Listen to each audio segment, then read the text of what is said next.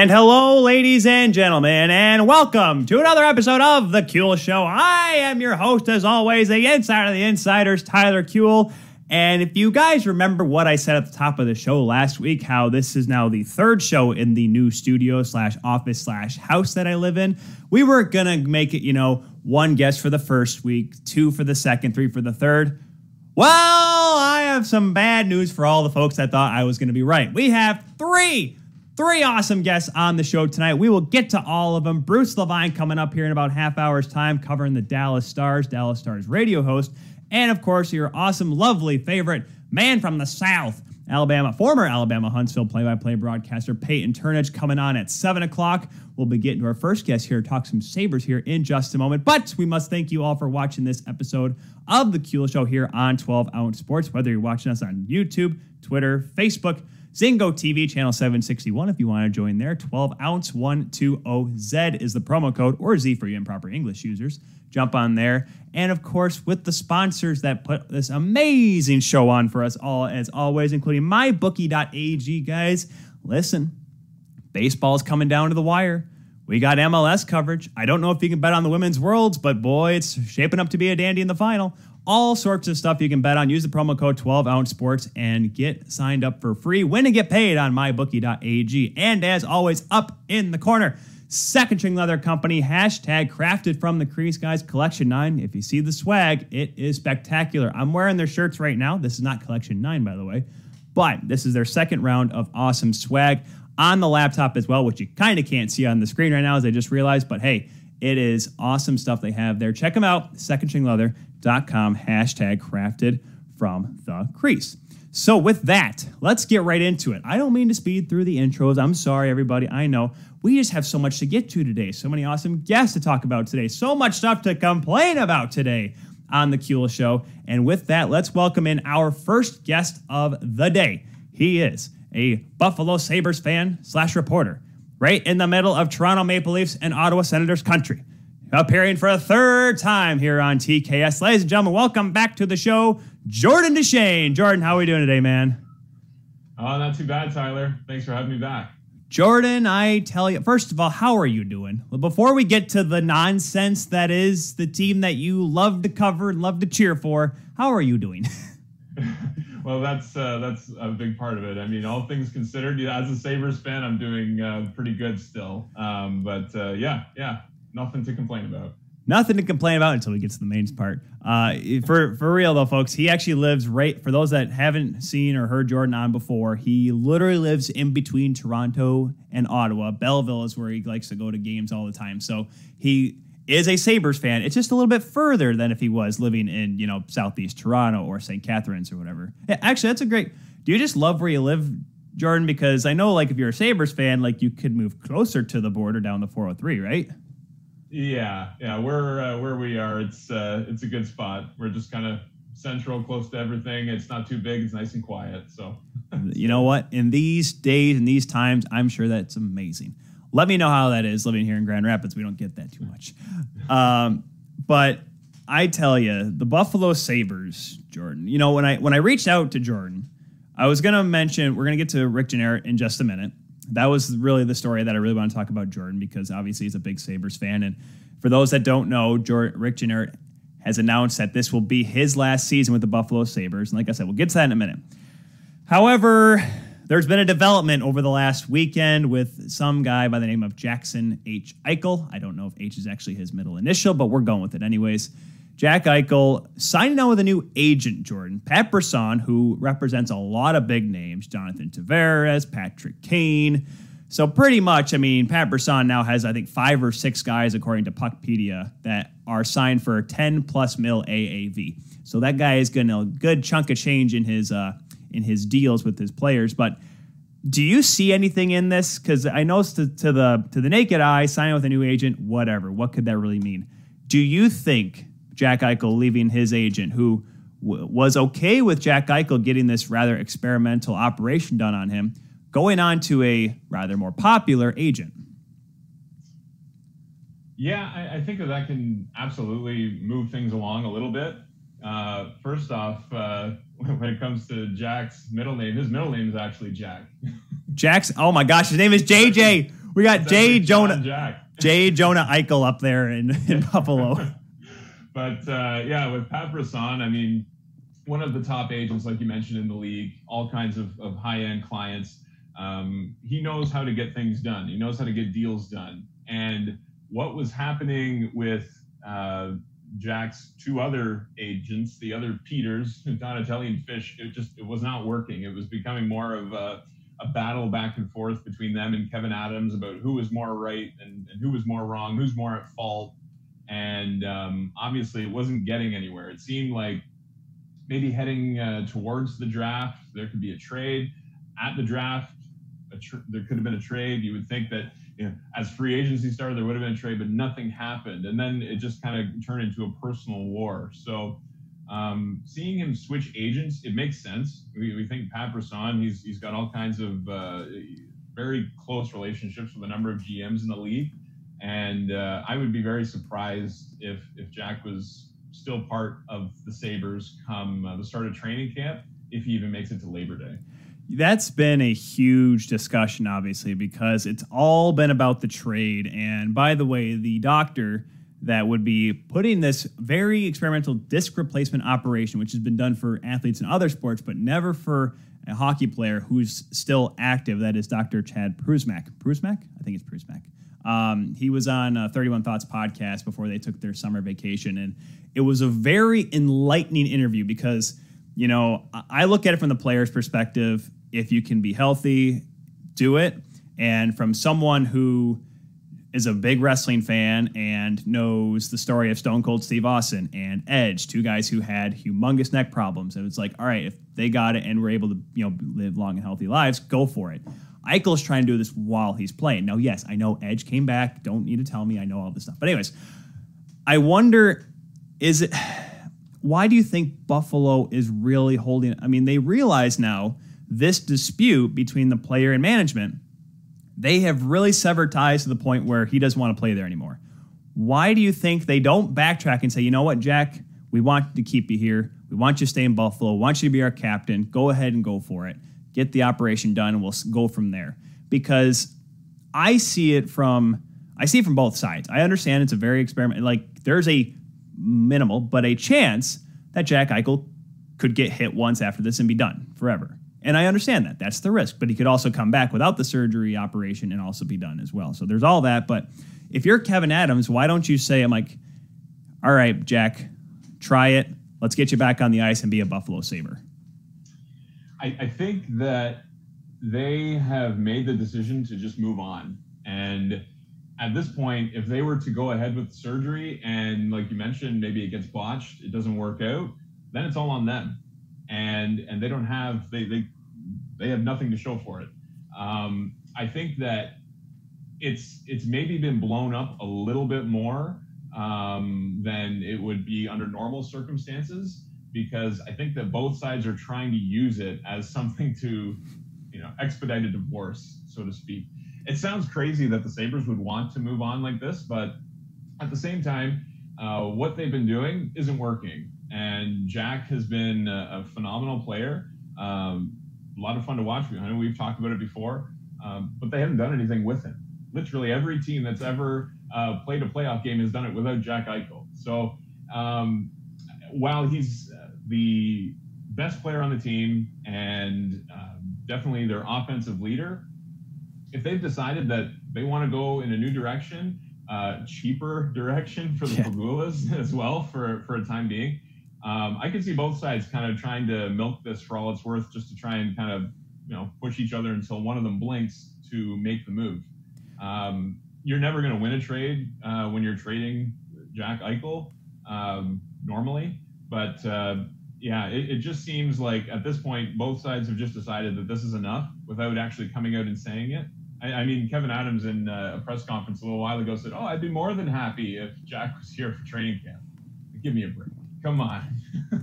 you, you, don't you don't want that circus around you. So um, at this point, it just seems like both sides are just kind of standing in their lanes just to try and push this along until someone blinks. It's so tough to try to figure out what goes on in Kevyn Adams' mind. And when and as soon as he was hired, I was like, it because you and I have had our things with the Pegulas for a while now. We've given our piece, and for better or worse, they are still the owners of the hockey club. And Kevyn Adams, until something drastically stupid happens, he's probably going to be the general manager. But that said, I you know that he's like you mentioned, there no one's going to win this trade with Jack Eichel, even if he's healthy. And I I know this is a far fetched, and I know I'm not comparing Jack Eichel to Wayne Gretzky when I say this, but look at the trade that sent Wayne to Los Angeles. You know, we are past, you know, we're a little over a month past the now 33rd anniversary, if I'm not mistaken, of the trade. But Martin Gelinas, Jimmy Carson, a couple draft picks, and a bunch of cash. That still was not enough to meet the, the caliber of Wayne Gretzky. Now looking at the salary cap era, have to mention that, and a flat cap era, Jordan, it seems like no matter what happens, no matter the return, no matter how many picks, no matter how many players, the general managers around the NHL that do want Jack Eichel, that could fit him in, are going to, I don't want to use the word fleece, but that's seemingly the way to describe it. They're going to make sure Kevyn Adams gets as little as possible in this return because, A, Jack Eichel, it's a, we don't know. It's an unknown of how this is all going to work out. Two, he may be healthy, but he may not be the same Jack Eichel. He's going to probably, at this point, after this operation gets done, may miss a season and a half at least, if you know the way I've read the, how this thing is going to work out. So it is a huge gamble for any team around the league. Do you think Kevyn Adams is willing to accept that? Because obviously he's trying to avoid what happened with Taylor Hall. Now, granted, that was going to happen when you pay Taylor Hall $8 million. He's not worth that, but that's neither here nor there. That's what I'm trying to figure out is does Kevyn Adams realize he's going to have to take an L on this deal if he wants to get Jack Eichel out of Buffalo? I think he does to a degree. Obviously, the the challenging thing is he can't say, you know, come out with here's my absolute bottom offer that I'll take because that's it's only going to go lower from there. So he's got to start high. He realizes that he has the time to do it. Um, and, and, so that's you know the, there's all kinds of different reports, five first round picks or four assets or whatever, and and you know they're hoping to not take back any salary. Well, like get real. Ten million dollars. yeah. Come on. There, there's not many teams that are going to be able to add that.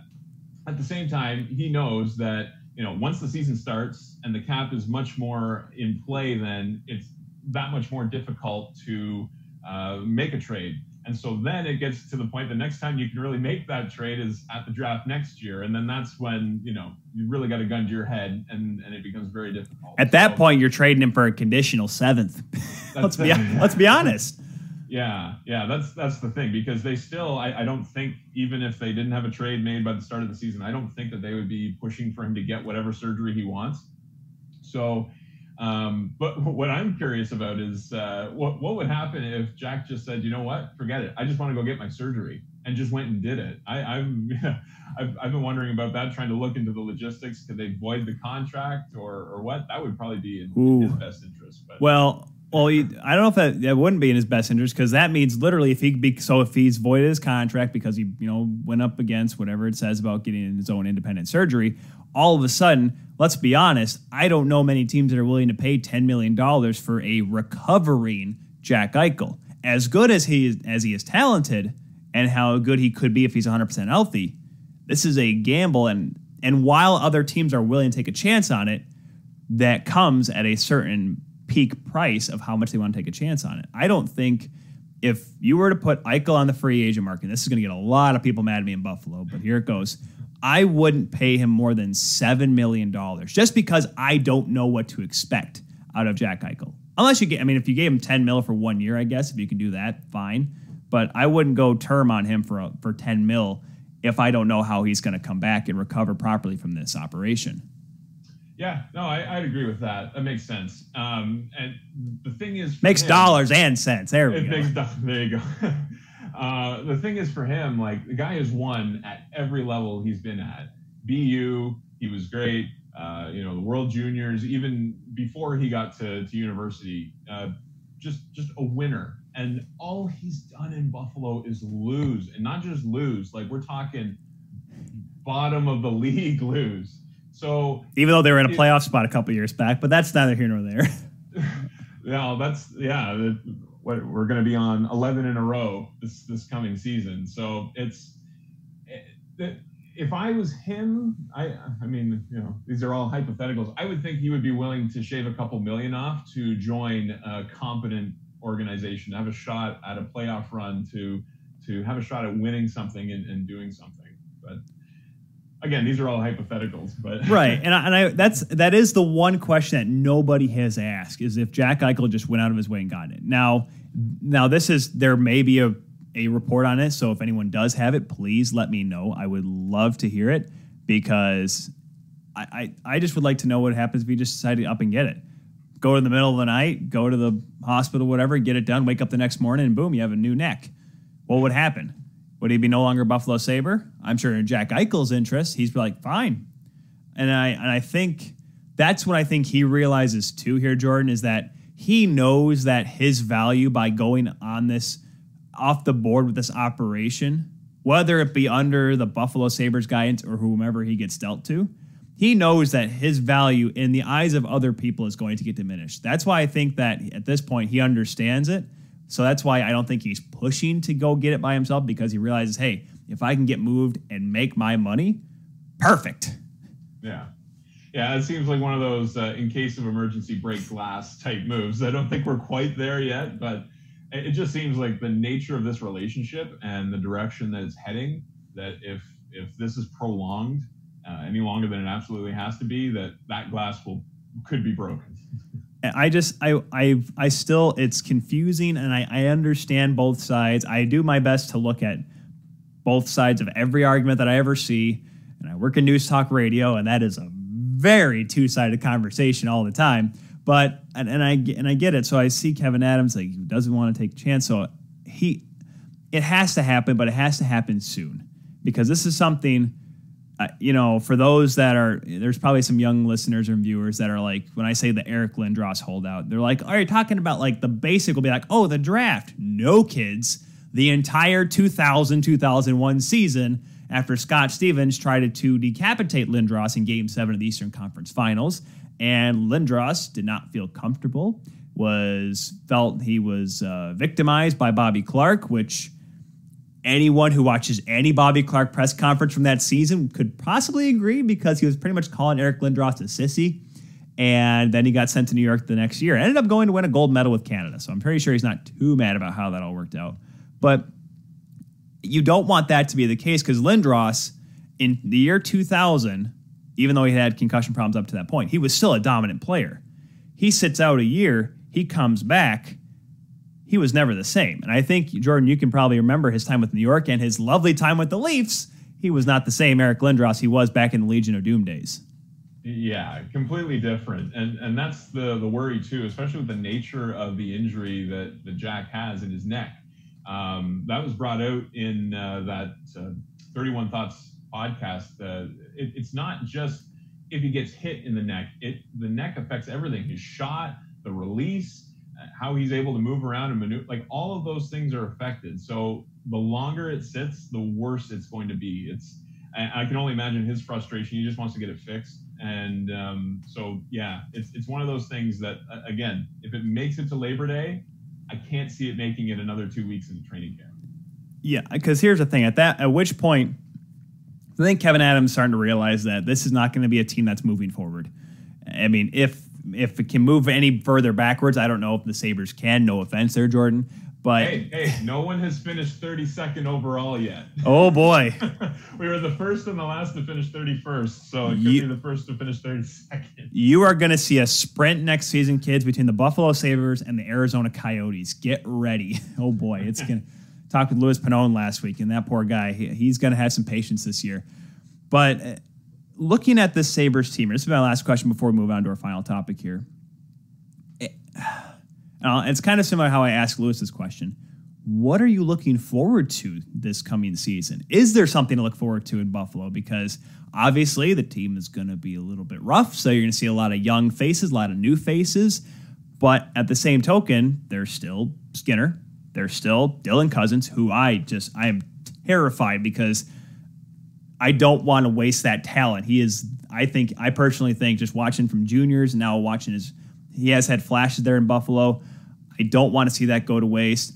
I think if you give Ukko Pekka a real good look, he can actually be an NHL goaltender once again. That's me from watching him in junior hockey and leading Finland to a gold medal in World Juniors. But there are some things, but what are you looking forward at this Buffalo team? It's going to be a little bit different than last season because, uh, I mean, we talked about Ralph Krueger, the way that he coached. He coached this team to play very safe, play very defensive, to not make mistakes. And he was trying to, rather than develop players, he was trying to win games as much as possible. And so, because of that, a lot of the younger players were sat. Uh, a lot of the uh, veterans, like Riley Sheahan, he got a lot of ice time. Tinky and, Winky! You know, like, you know, that's that offers nothing uh, in terms of um, entertainment values. Great, you know, great depth player, but uh, not very entertaining. Don Granato, he has a lot of experience with younger players. Whether or not he's the right coach, I don't know. Uh, you can see a, a, turnaround last season. Uh, they were much more entertaining, uh, taking more chances. Uh, Rasmus Dahlin looked like old Rasmus Dahlin, as old as uh, he can be when he's only 20, 21. Yeah. But um, being able to see just uh, a, a, different system and how the young players are used. Um, they didn't go crazy, obviously, in unrestricted free agency. So a lot of these young players are going to get plenty of opportunities. Uh, you mentioned uh, UPL as well in net. Seems like uh, with uh, only bringing in Craig Anderson, Aaron Dell, maybe. Um, that so Craig get- Craig's there for a safety net. Craig was a safety net in Washington, and nobody expected him to play until Vitek Vanecek blew his groin out in game one. But that's neither here nor there. But yeah. Yeah, and he's kind of a story I'm really interested in because you think about it. The guy has, has been around forever. He could have retired, and he came out of retirement and it wasn't to win a cup; it was to join whatever this is. and so I want to help. Yeah, get a shovel, I, kid. I mean, this guy, like, is he going to get uh, a Masterton Trophy or something just for uh, coming back to, to do this? Sticking with the Sabres. Um, yeah, so it, lifetime achievement be, award. Exactly. There'll be some interesting things to follow. Um, as rough a situation as they're in, I think that the setup of the organization now and having a more unified direction and where they want to go, it can it can mean some positive things. There's, it's still going to be a rough two years at least. And and I think this is why I say I know people are harping on Kevyn Adams stuff like that. I feel like you have to keep him around because the issue with Ralph Krueger getting fired looking at my clock here. Uh, well, and I'll just quick end on this one. With Ralph Krueger getting fired, it was like, oh, we got to keep some consistency. Maybe Don Granato may be the right guy, but I'll have to get your take on that when they start playing, see if it actually works out. Um, but the, the last thing we want to talk about here, Rick Jeanneret retiring after this coming season. And Jordan, I, I tweeted this out, and a lot of people liked it. I said this outside of you know your your national broadcasters, your Bob Coles, your Jim Hughsons, Doc Emricks, uh, Gary Thorne's here in the States. In terms of local broadcasters, hometown team broadcasters, I put Rick Jeanneret up there with Joe Bowen, um, uh, Dan uh, Dan Kelly, the late Dan Kelly, the former St. Louis Blues, even though he did suffer Hockey Night Canada, but he's mainly for the Blues, and Dave Strader when he was with Detroit before he went national as well. I put that being the Mount Rushmore of local hometown broadcasters, radio, TV, vice versa he's a legend, Rick is. And he's already a Foster Hewitt Memorial winner for the Hockey Hall of Fame. He's in the Hall, which is deservedly so. What are your favorite memories of Rick calling games for the Buffalo Sabres? Since 1984, by the way. Yeah. Um, so he's there's just there's so many uh, so so many famous calls, not just famous among Sabres fans, but famous in the league. We think of Mayday, uh, La La La La La La La Fontaine, right? oh um, yeah. But for me, I know that personally, like in my formative teenage years, it was when they had the back-to-back runs in the mid 2000s uh, to the Eastern Conference Finals, and being able to uh, to watch those games and, and hear his calls on the games. Um, you know, these guys are good, scary good. Mm-hmm. And uh, just it, it just adds so much to it. You just hear him yelling for an overtime goal. Um, he just it, it's I've never done broadcasting. I know you you obviously do. Being able to paint a picture for those who are on TV and also those who are listening on radio at the same time. Because it's simulcast. People got to remember that. He did both. Exactly. It was on MSG, usually MSG Plus, whatever. But also, it was also simulcast on the radio, so he had to do both, which is not easy. Exactly, and and he's been doing radio uh, for the Sabres since uh, I believe it was their second season, 1971. Right. Um, yeah. So, so uh, it's it, it's just incredible the the skill that he has, the the ability to, to paint the picture. I know for myself, I've got so many memories of just driving around, uh, listening to WGR because I can get the Buffalo radio station here. And, uh, you know, you just hear them yelling and you think, oh, what happened? Oh, oh, okay. Yeah, they cleared the puck around or something, right? Well, then nowadays, and they cleared the puck and the Sabres have killed off the penalty. they have cleared the zone, yeah. Uh, but it, it's uh, it's funny. I, I, when I was thinking of some of the more memorable ones, I, I was thinking of one coming home. Uh, I was driving home from Toronto, listening to the game, and all of a sudden the air went dead. It was so oh, gosh. and and I couldn't figure out what happened. And that was a game uh, a few years ago where he, he had a medical emergency. And oh all yeah! All of a sudden came back in. Brian Duff finished calling the game. I remember I was driving and thinking, "What is going on?" And was that after was Dun- just, was that after Dunleavy was hired by the Sabres? Um, I, I believe so. I don't think he was he was on for that game. They had to right. Brian Duff from the desk had to call the rest of the game, and I remember just getting home and checking it out and like just felt sick to my stomach. Like what's what's going on with RJ? And thankfully it was uh, I think he he had overheated or something like that. He was fine and he called the next game. But uh, the fact you know what between him and Craig Anderson, the fact that he's going to come back again for one more season uh, I, I, think his rationale was uh, he didn't want it to end when there were no fans in the building, and, and the exactly. There, there's probably not going to be too many fans in the building this year either when he's calling the games. But listen, um, if I get save up the money, I will go to that last. Actually, well, it'd be kind of dumb to go to the last game in Buffalo. And be like, wait, I can't hear you. I'm always wondering that last game for the broadcast. Like, do you go to the game and like wave at him, or do you sit and watch? I mean, I, I, I would personally, I love to, I love listening to Rick. I, even when the Sabres were at their lowest, and you could just tell he was miserable to call the games, he still made it interesting, and he just has that voice. That's what I love yeah. about Rick. Yeah, yeah, absolutely. He's got 20 games this year, and uh, they'll they'll definitely be special. They will certainly be special indeed. We have been chatting here with Jordan DeShane, Buffalo Sabres fan. He writes about him as well, and let's hope that the 20 games that Rick calls are the games the Sabres win. Now, if that's going to mean that's all they're going to win this season, I would not be shocked at all. Uh, well, you guys can follow Jordan at Jordan Deshane91 on Twitter. Jordan, thanks again, man, for stopping by, and we will definitely catch you down the road when the puck drops, and hopefully when the Sabres are a good, com- decent competitive hockey team. Sounds good. Thanks, Tyler. All right, we'll be back with more of the Kuehl Show right after this.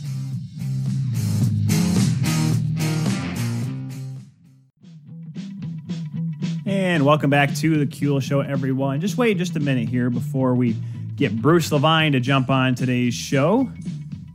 We have a lot going on today. So we got Bruce LeVine coming on here in just a few minutes, and Peyton Turnage coming back here in just a little bit as well. Got a lot to get to today. Let's while we have a moment here, let's talk about the Women's world Championships.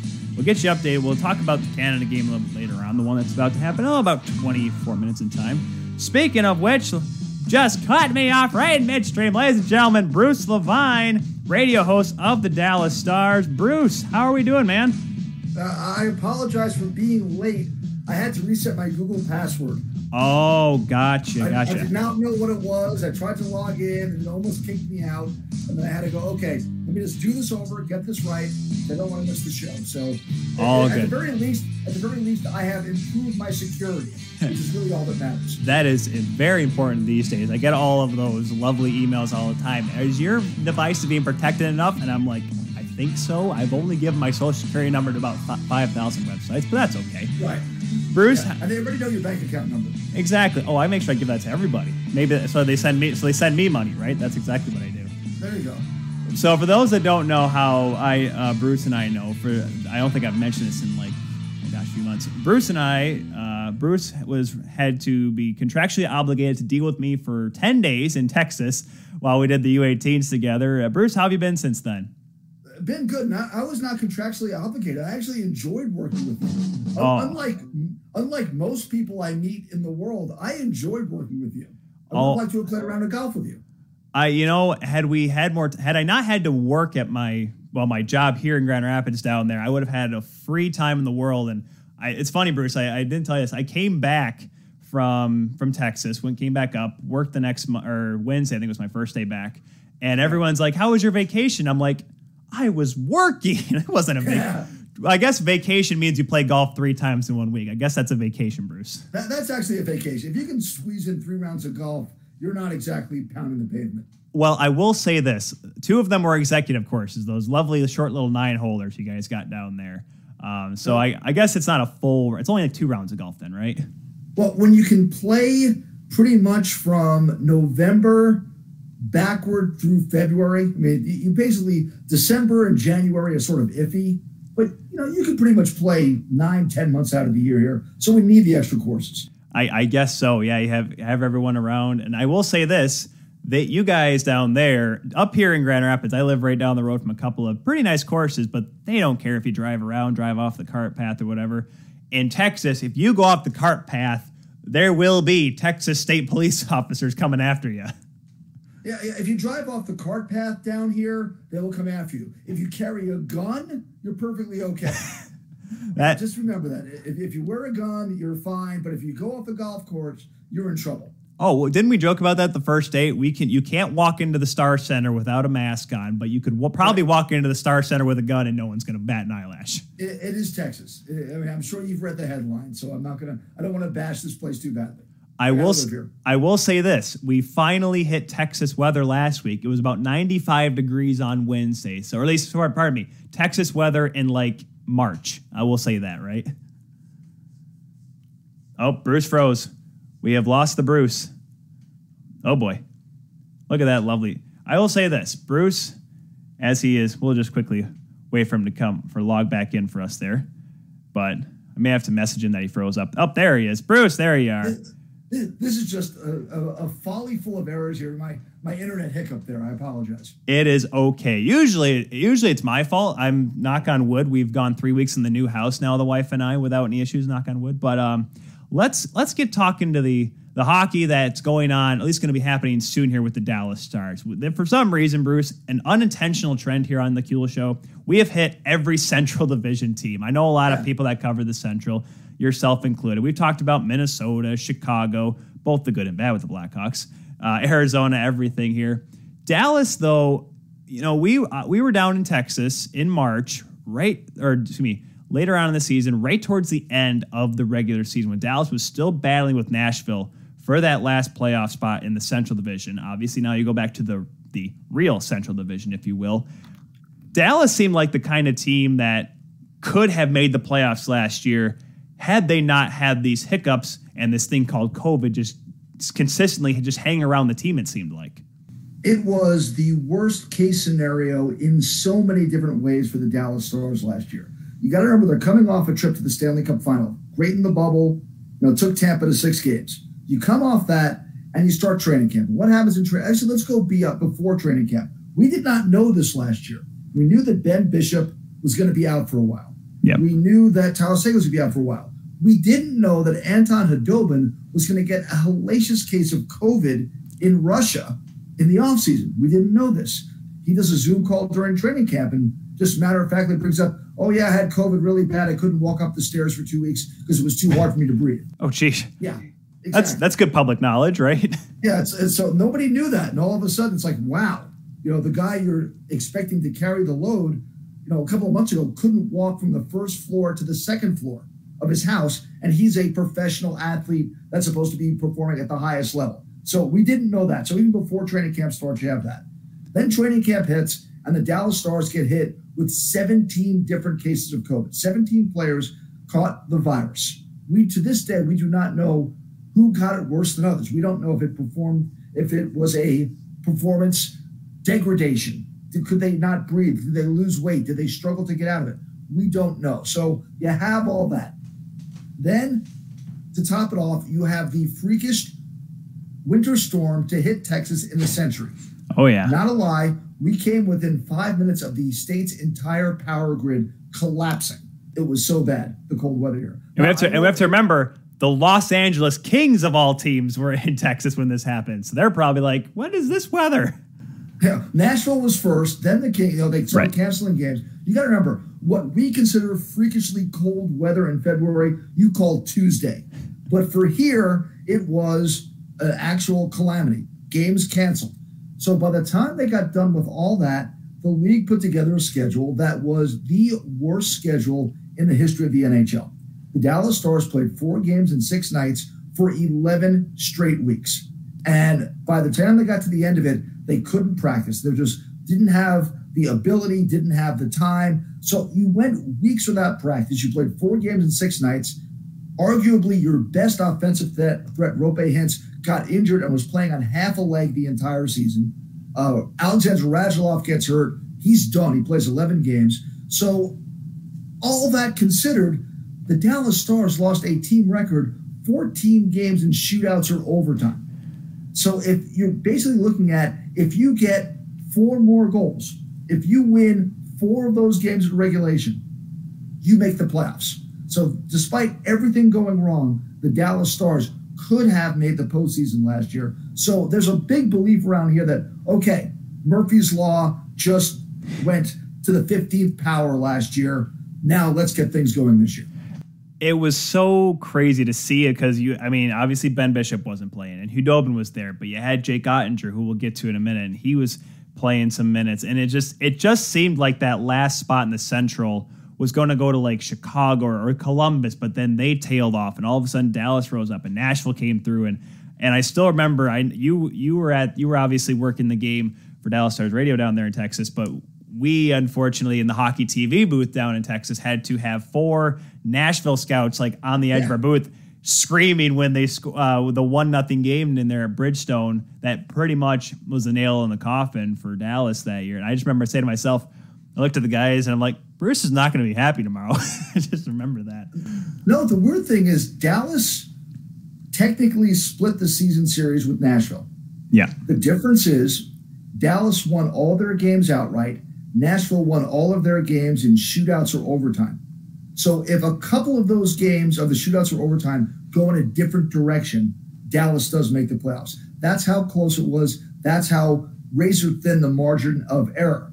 Now, all that being said, next year Dallas does not have to play Tampa eight times in the season, which I think is very good for them and everybody else who got out of that division. Oh man, that that Central was from watching it game in and game out. Was it was it that good? Because obviously Florida finishes second, but then there's the whole capture convention thing with Tampa, which we have you know beaten to death here on the show. But obviously Carolina was really good, and obviously Nashville came along with UC Stars. Was the Central Division as tight as it seemed towards the top, or was it just this mirage of these teams playing against each other and it looked really good? See, I would say it was a very good division simply because uh, Carolina was excellent during the regular season. Oh yeah, Florida was excellent. But Tampa, when they decided they wanted to play, and from the Dallas Stars point of view, pretty much every time Tampa played Dallas, it was a we're going to continue to prove to you why we beat you in the Stanley Cup finals. Interesting fact Dallas played Tampa eight times last year. In the first seven games, they saw Andrei Vasilevskiy. There was, even if Tampa had played someone else the night before, they saw Vasilevskiy every single time until the final meeting of the season when Tampa was getting ready for that showdown with Florida to determine the second spot. That was the only time they saw Curtis McElhinney.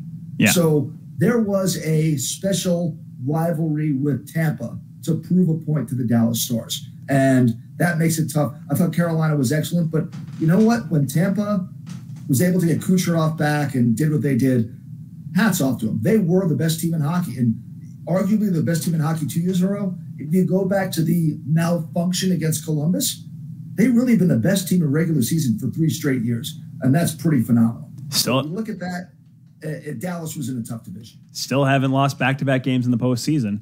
Now, granted, if you look at the bar being the West Com- Western Division last year, it's a pretty low bar to go underneath. So, I, and it was, and of course, there's many people that think the North Division was bad, and you there, even though Montreal made it that far, there is some argument towards at least during the regular season. But let's get back to Dallas here.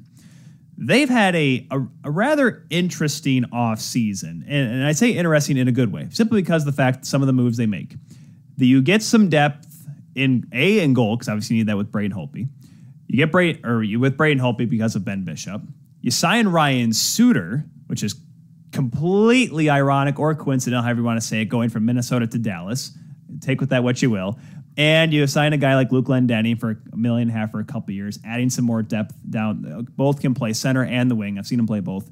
And but of course, you sign the big extension for Miro Heiskanen.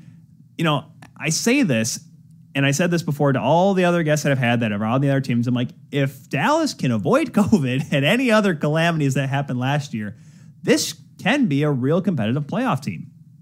Now, I'm going to assume that you have watched The Last Dance. Yo, Jordan. Oh, yes. Uh, okay, for the Dallas Stars, now take away the six, the five previous championships and Phil Jackson being the Zen Master. This year is sort of the Dallas Stars version of The Last Dance with this core of players. You look at the guys, you've got Jamie Benn is going to be 33. Tyler Seguin is going to be 30 this year.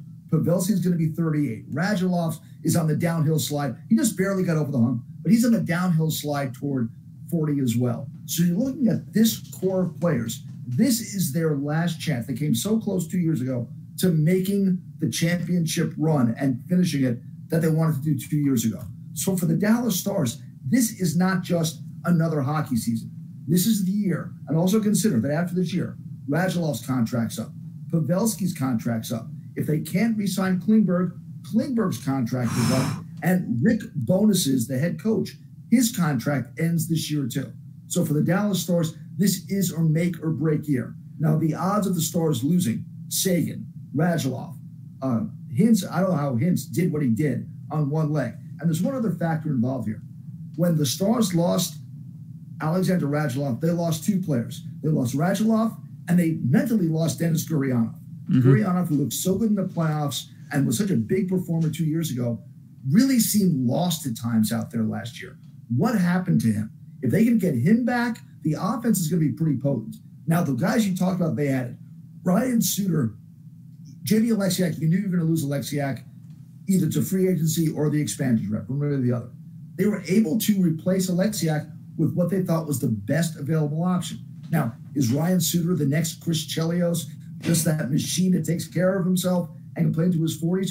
We don't know. What the Stars are gambling on is that for the last two years, Ryan Suter can be a top four defenseman, and this team's strength is their decor. So if you have Klingberg and Heiskanen and Suter and Lindell playing to where they need to play, it's going to be a whole different thing. And you talk about Braden Holtby. Well, you're a goalie. You know that an 80% save percentage on paper looks awful. Oh, yeah. But if you're facing three two on ones, three breakaways, and five shots from the slot, and you stop eight of them, it's not good. Not so bad.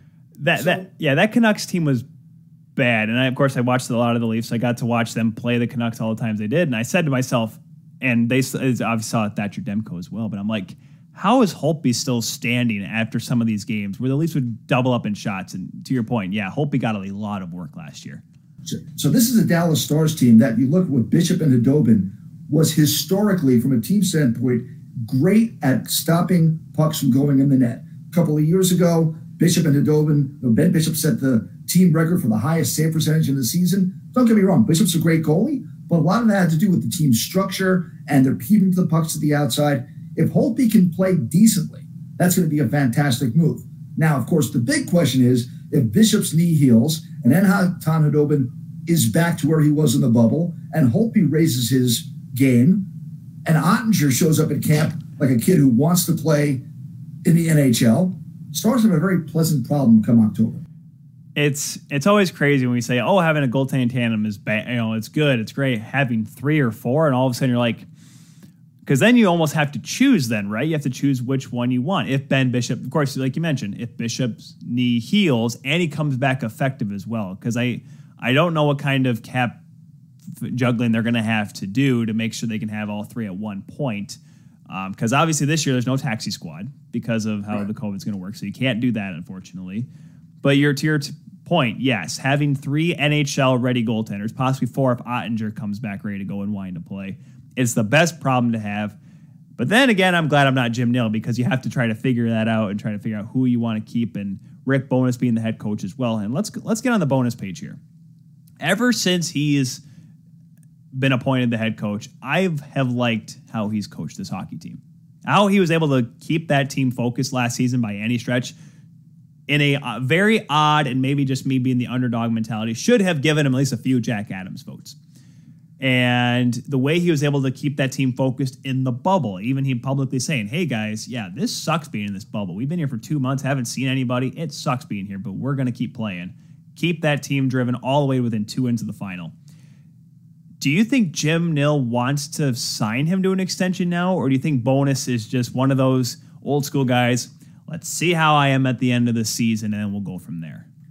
The only thing that isn't old school about Rick Bowness is the new Corvette he drives every other year. The man loves his Corvettes, but he is as old school as it comes. So his way of thinking is I signed a two year deal to be head coach of the Dallas Stars. I am going to be head coach for two years. And at the end of that time, we will reevaluate the situation. Uh, the players love Rick Bowness. They will skate through a wall for Rick Bowness. They, they they love the way he he brought the defense to play more offensively. They love the structure. Rick Bowness is a good coach for this team, and the, it's an older team, so they respect where he is and where he came from. Don't forget, the Stars also have sort of an all-star lineup of assistant coaches as well. John oh, Stevens, yeah. Todd Nelson, Jeff Reese for the goaltenders. You're not going to get much better. All that being said, if the Dallas Stars do not have a good year, do not have a good record, do not win playoff series, I could see the Stars going for a change. But you also have to remember that since Jim Nill has taken over as head co- as, as GM, the Stars have gone through Lindy Ruff, Ken Hitchcock, Jim Montgomery, Rick Bowness. You don't want to keep having that coaching that coaching carousel go through. You want one guy that's going to be the guy and be there for a long period of time. Remember, Jim Nill comes from your neck of the woods. He's a he's a Detroit Red Wing you know, oh, yeah. guy. You, you had you had Scotty Bowman, you had Mike Babcock. You had a long series of even even Jeff Blashill right now. You had a long series of guys behind the bench, so that when players came in, they weren't learning a new style or a new coach. They had the system in place. That's what they strive for. So we'll just have to see. Like I said, it's the last dance. Now, Jim Nill is not going to go Jerry Krause on Rick Bowness and just tell him to get out for some guy. But there's a lot of decisions that are going to have to be made, and they'll be made after the season. Uh, you, uh, it's funny. Well, you, I love how you mentioned the Red Wings coaches. You, you, skipped over Dave Lewis, but don't worry. All of Detroit wants to forget about Dave Lewis as well being a head coach here. I'm uh, going for guys that had tenure. There you go. Yeah, Dave Lewis, two years and tenure. And let's be honest, had Scotty Bowman not retired, Jim Nill may have only had one coach the entire time. Nobody was firing Scotty Bowman in Detroit. At least the city would not have allowed him. And Ever. and the late Mr. I would have said the same thing as well. I, I look at Tyler Seguin, and like you mentioned, he is 33 years old. I remember, or excuse me, he's going to be 30. He's going to be 30 this year. 30. They, they, grow up so fast, Tyler. I, I remember when he's getting drafted. He was playing for Plymouth. He's right down the road from, yeah. well, not right down the road, across the state. But sorry, Michigan's not as big as Texas. It's a little bit closer if you say drive across state. Um, right. But I remember watching him in junior, think this kid's going to be good, and he gets drafted by Boston. And I'm like, that kid's going to be good immediately. And then he's a big part of the Stanley Cup run, and then he gets traded a couple years later because I Chiarelli, that was him.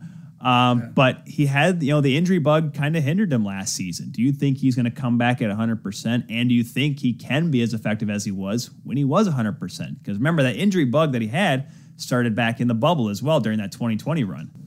Right. He had a, he has a, he put up a thing on Instagram. He had two separate major surgeries after the bubble. And to come back and play last year was very significant. Uh, Tyler Seguin, first of all, he is not as fast as he used to be. Let, let he's been playing in. You, know, you think about it. He's been playing in the league since 2011. You know, he's heading into his 11th NHL season. Very few, maybe Connor McDavid, but very few people can keep that lightning fast speed for their entire career. What Tyler Seguin does, and this is when we talked about, you know, the Stars losing in overtime and shootouts. Would Tyler Seguin been worth four more goals last year if he had been healthy? Mm. So when you talk about that, you talk about Tyler Seguin. he may not be as fast, but on the power play, Who's better at the left circle with the one time in the Dallas Stars than Tyler Seguin? Nobody. Does he still know how to get in the right position to score goals? Absolutely. First game back, he scored. Tyler Sagan may not be as fast, but he is going to be effective because of the way he can. He's quick. He knows how to put himself in scoring position, and he's usually he's not afraid to shoot the puck. He's not afraid to make things happen. If Tyler Seguin comes back and you get 25 to 30 out of him, it'll be fantastic because his team is still going to be built from the goaltender out. It's still going to be a defense first team. So I don't know if you're going to see any 40 goal scorers, but if you can get 25 30 out of Seguin, 25 30 out of Pavelski, you know, get Jamie Benn to 15 to 20, this team is going to be fine. Radulov throws another 20, this team will be fine offensively. And, I, and by fine, I mean, by fine, I mean three goals. This team needs three to win. That's what they need to get to. The way this defense is built, absolutely. I and I know you're gonna hate to hear me say this because you had to play them so many times last year, but the Nashville Predators in that 17 run of Subban, Ekholm, Ellis, and Suter, that like that top four was the best in the league, and you're starting to see that in Dallas having a good mix of veteran and younger talent as well. John Klingberg, I you got to keep Klingberg. I'm sorry, maybe I'm in the minority when I say that, but if you can try to keep Klingberg at a reasonable number, that is important because I, I think he is may obviously with Heiskanen coming up, I think he's the second best defenseman on this hockey club. Maybe I mean you can correct me on that one there, Bruce. Well, I, am not going to argue. Well, Jim Nill has come out and said that our priority right now is to sign John Klingberg to a long-term deal. They have made it perfectly clear that they want to sign Klingberg, they want to get him here, and they want him to stay here. It is tough to find a right-handed defenseman in the NHL today and especially right-handed defenseman that can move the puck and quarterback your power play. So the Dallas Stars, it's not that I don't think Klingberg is the second best defenseman, but Esa Lindell does so many things. I mean, it's an apples right. and oranges. Esa Lindell kills penalties. Uh, he's physical. He blocks shots. He's the guy you want on the ice at the end of the game. So it's it's just two different players. But when you throw in a Klingberg and then you throw in a Lindell and uh, Hastings 22, you've got yourself three guys that can last another, if you can sign Klingberg, another six, seven years together. And that's a great defensive core. And that's what you want if you're the Dallas Stars. And then they've got a guy named Thomas Harley. Oh, yeah. First round pick a couple of years ago. He might be knocking on the door after this year. And, and they signed Hakanpää uh, in the offseason, which may not seem to be a big deal as far as the numbers Seth Jones and, and other guys were getting. But he's going to be a five or a six on this team, physical, a right handed guy the, the Dallas Stars love their defense situation right now. They, they absolutely love what they have coming up and what they have on the ice. It's going to be interesting to see how they shape up in this revamped Central Division now with Arizona coming over. And I and I'm going to leave you on this question here. The Central is looking like to be a very dangerous division. Winnipeg's jumping back in the fray. Minnesota is coming off probably one of their best years in a long time. They will be taking. I think they're going to take a little bit of a dip if, unless, especially if they can't sign Kaprizov before the year, but that's a yeah. discussion for another time. St. Louis is taking a dip. I I don't. I, if they miss the playoffs, I'm not going to bat an eyelash. Obviously, you'll have Arizona down there towards the bottom and Nashville as well. Colorado's going to probably take the division. Chicago's going to be better. And then where do you see Dallas fitting in all this? Because all of a sudden, like I said, the way I just listed it off, I'm just seeing Dallas just move further and further and further up the division standings. I said, I remember State of Hoppy two weeks ago said this with me. I see five Central Division teams in the playoffs this year. Again. Again, you're right, exactly. That seems to be the norm. When there's not, as long as there's not a worldwide pandemic, I don't think any of us had that on the bingo card this year or last year for things that happen. It seems like five teams from the Central always make the Western Conference Finals, uh, Western Conference playoffs. I can see that happening again this year. It's interesting that sort of Minnesota's being under the gun with Kaprizov. They need him back desperately. Uh, St. Louis with Tarasenko. I mean, training camp's a week and a half away, and those are up in the air. And that's going to be very interesting on how that plays out as as the training camp into the early season goes on. I like Dallas's chances to finish second or third in the division, and I say I say that because I don't think it matters to Dallas. If uh, you know, would it, would it be nice to win the division? Sure, it'd be great to win the division. Does it matter? Not really, because Dallas right now is $4 million or so over the salary cap because Jim Nill went out and bought every, he went on a shopping spree and bought everything he could buy in the offseason. And by the way, Luke Glendening in the face-off circles at the end of games is going to be huge for the Dallas Stars. That oh, yeah. One of those, I signed this guy because his face-off numbers are ridiculous. And at the end of the game, when you got a one goal lead, it's nice to have somebody you can go out there and win draws consistently because uh, Jordan Staal isn't coming over. Oh, uh, yeah when you look at the Dallas Stars, I like their chances. Now, they're four million plus over the salary cap. You know what Ben Bishop's number is on the on the AAV this year? Isn't it seven, six or seven? No, no, it's four million. Oh, so it's four. Okay. Bishop, if Ben Bishop begins the year on the LTIR, you are perfectly at the salary cap. Just So something to keep in mind. So you're seeing we're going to see Ben Bishop come back in round one of the Stanley Cup playoffs. No, but I can see the Dallas Stars being very cautious with Ben Bishop, and then around Right. January, okay, let's put him in here. Let's start getting him rounded up into shape. So if you can have a healthy Ben Bishop, or Braden Holtby returns to what he was with the Capitals, or Anton Khudobin becomes Bubble Anton, Bubble Dobby, as we call him here again. With that defense, and I think the offense going to be better, I can see this team being very dangerous, but it's all gearing toward April and May. The Dallas Stars season will be judged and, and quite honestly, this core of players, this Pavelski, Benn, Seguin, Radulov, this group is going to be judged by 2022, April and May. Do they go far? Do they become what we all thought they could be? If the answer is yes, it's a successful season. If the answer is no, then you can look at the core. It's going to be time for Roope Hintz, Miro Heiskanen. We haven't even talked about Jason Robertson yet. Oh my God. Those gosh. are going to be the guys who are going to be leading this team forward. Oettinger will be part of that. Harley will be part of that. So for this certain core of the Dallas Stars, this is the year. It's it's going to be an interesting one. We're all going to watch the Dallas Stars in tow for sure. Man, I, I I just I look at them and I'm like, this team has it. If they can get it done, it'll be interesting to see. Last dance, last chance, Bruce. And, that, and that's just it. You know, if you look at Twitter, apparently everything's going wrong, and the Dallas Stars will be the worst team ever. And you know, dogs and cats are living together, mass hysteria. Don't knee jerk by one week, one game, one month. Look at the total picture, and that's what we for the Dallas Stars. Oh, by the way, did you notice the Dallas Stars drafted four guys from uh, that we called in the U18s? Yeah, no, I saw that and I remember and said to myself, huh, maybe Jim was listening to you there, Bruce. Yeah, well, I'll not me, not me at all. Actually, he was listening to both of us. He sent me a very nice text saying how great a job we were doing.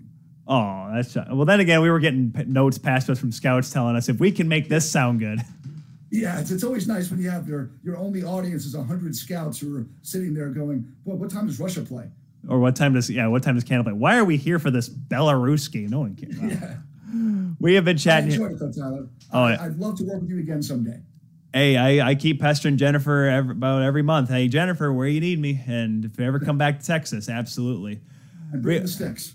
absolutely, we will certainly. I will bring the sticks, Especially, I have my golf bag. My wife gave me crap for it. I'm like, hey, I got to play golf when y'all were having it rain and snow up here in March. Uh, we have been chatting up here with Bruce LeVine. Follow him, guys, at Bruce LeVine Puck there on Twitter. Gives you all the great latest and greatest of the Dallas Stars, and also catch him as well if you want to listen to the Dallas Stars broadcast, as he is the host, the radio host of the Dallas Stars. Bruce, thank you once again for coming on. It was a pleasure catching up with you, and we'll definitely talk to you down the road. Tyler, take care and keep up the good work. All appreciate it, Bruce. We'll be back with more of the Kuehl Show right after this. And welcome back to the Kuehl Show, everyone, as we continue on this massive sprint of today's TKS. Of course, if you just missed it, we just talked to Bruce LeVine, radio host for the Dallas Stars, as well as Jordan DeShane to kick things off for the Buffalo Sabres talk. Catch if you want to catch both those, it's okay. Don't panic. You can catch it later on the Kuehl Show YouTube channel. It'll be up tomorrow. Or if you want to just listen and not see our beautiful faces, make sure you check out the Kuehl Show on your favorite podcatcher, whether it be Spotify, iHeartRadio, Google, Apple Podcasts, uh, TuneIn Radio, uh, Radio FM, and probably some other third, fourth party sites that probably if you click it, it gives your you know your computer bad bugs and viruses. But that's neither here nor there. Always check it out as well. Now our final guest of the night, as we are seeing Canada and Switzerland begin their semifinal game in the beautiful WinSport Arena there in Calgary, home of the Calgary Dinos, by the way, for you U Sports fans north of the border. Let's be joined now by a member of the Five Timers Club. He is one of the co-captains of the Five Timers Club. Ladies and, gentlemen, welcome back the man, the myth, the legend, free agent broadcaster, Peyton Turnage. Peyton, how we doing, man?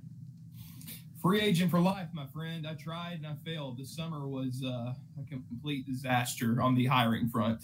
It was rough for me as well. Hence why I was okay with my wife buying a house for us because I realized, well, what's the point of moving if I'm not going to get a job, right?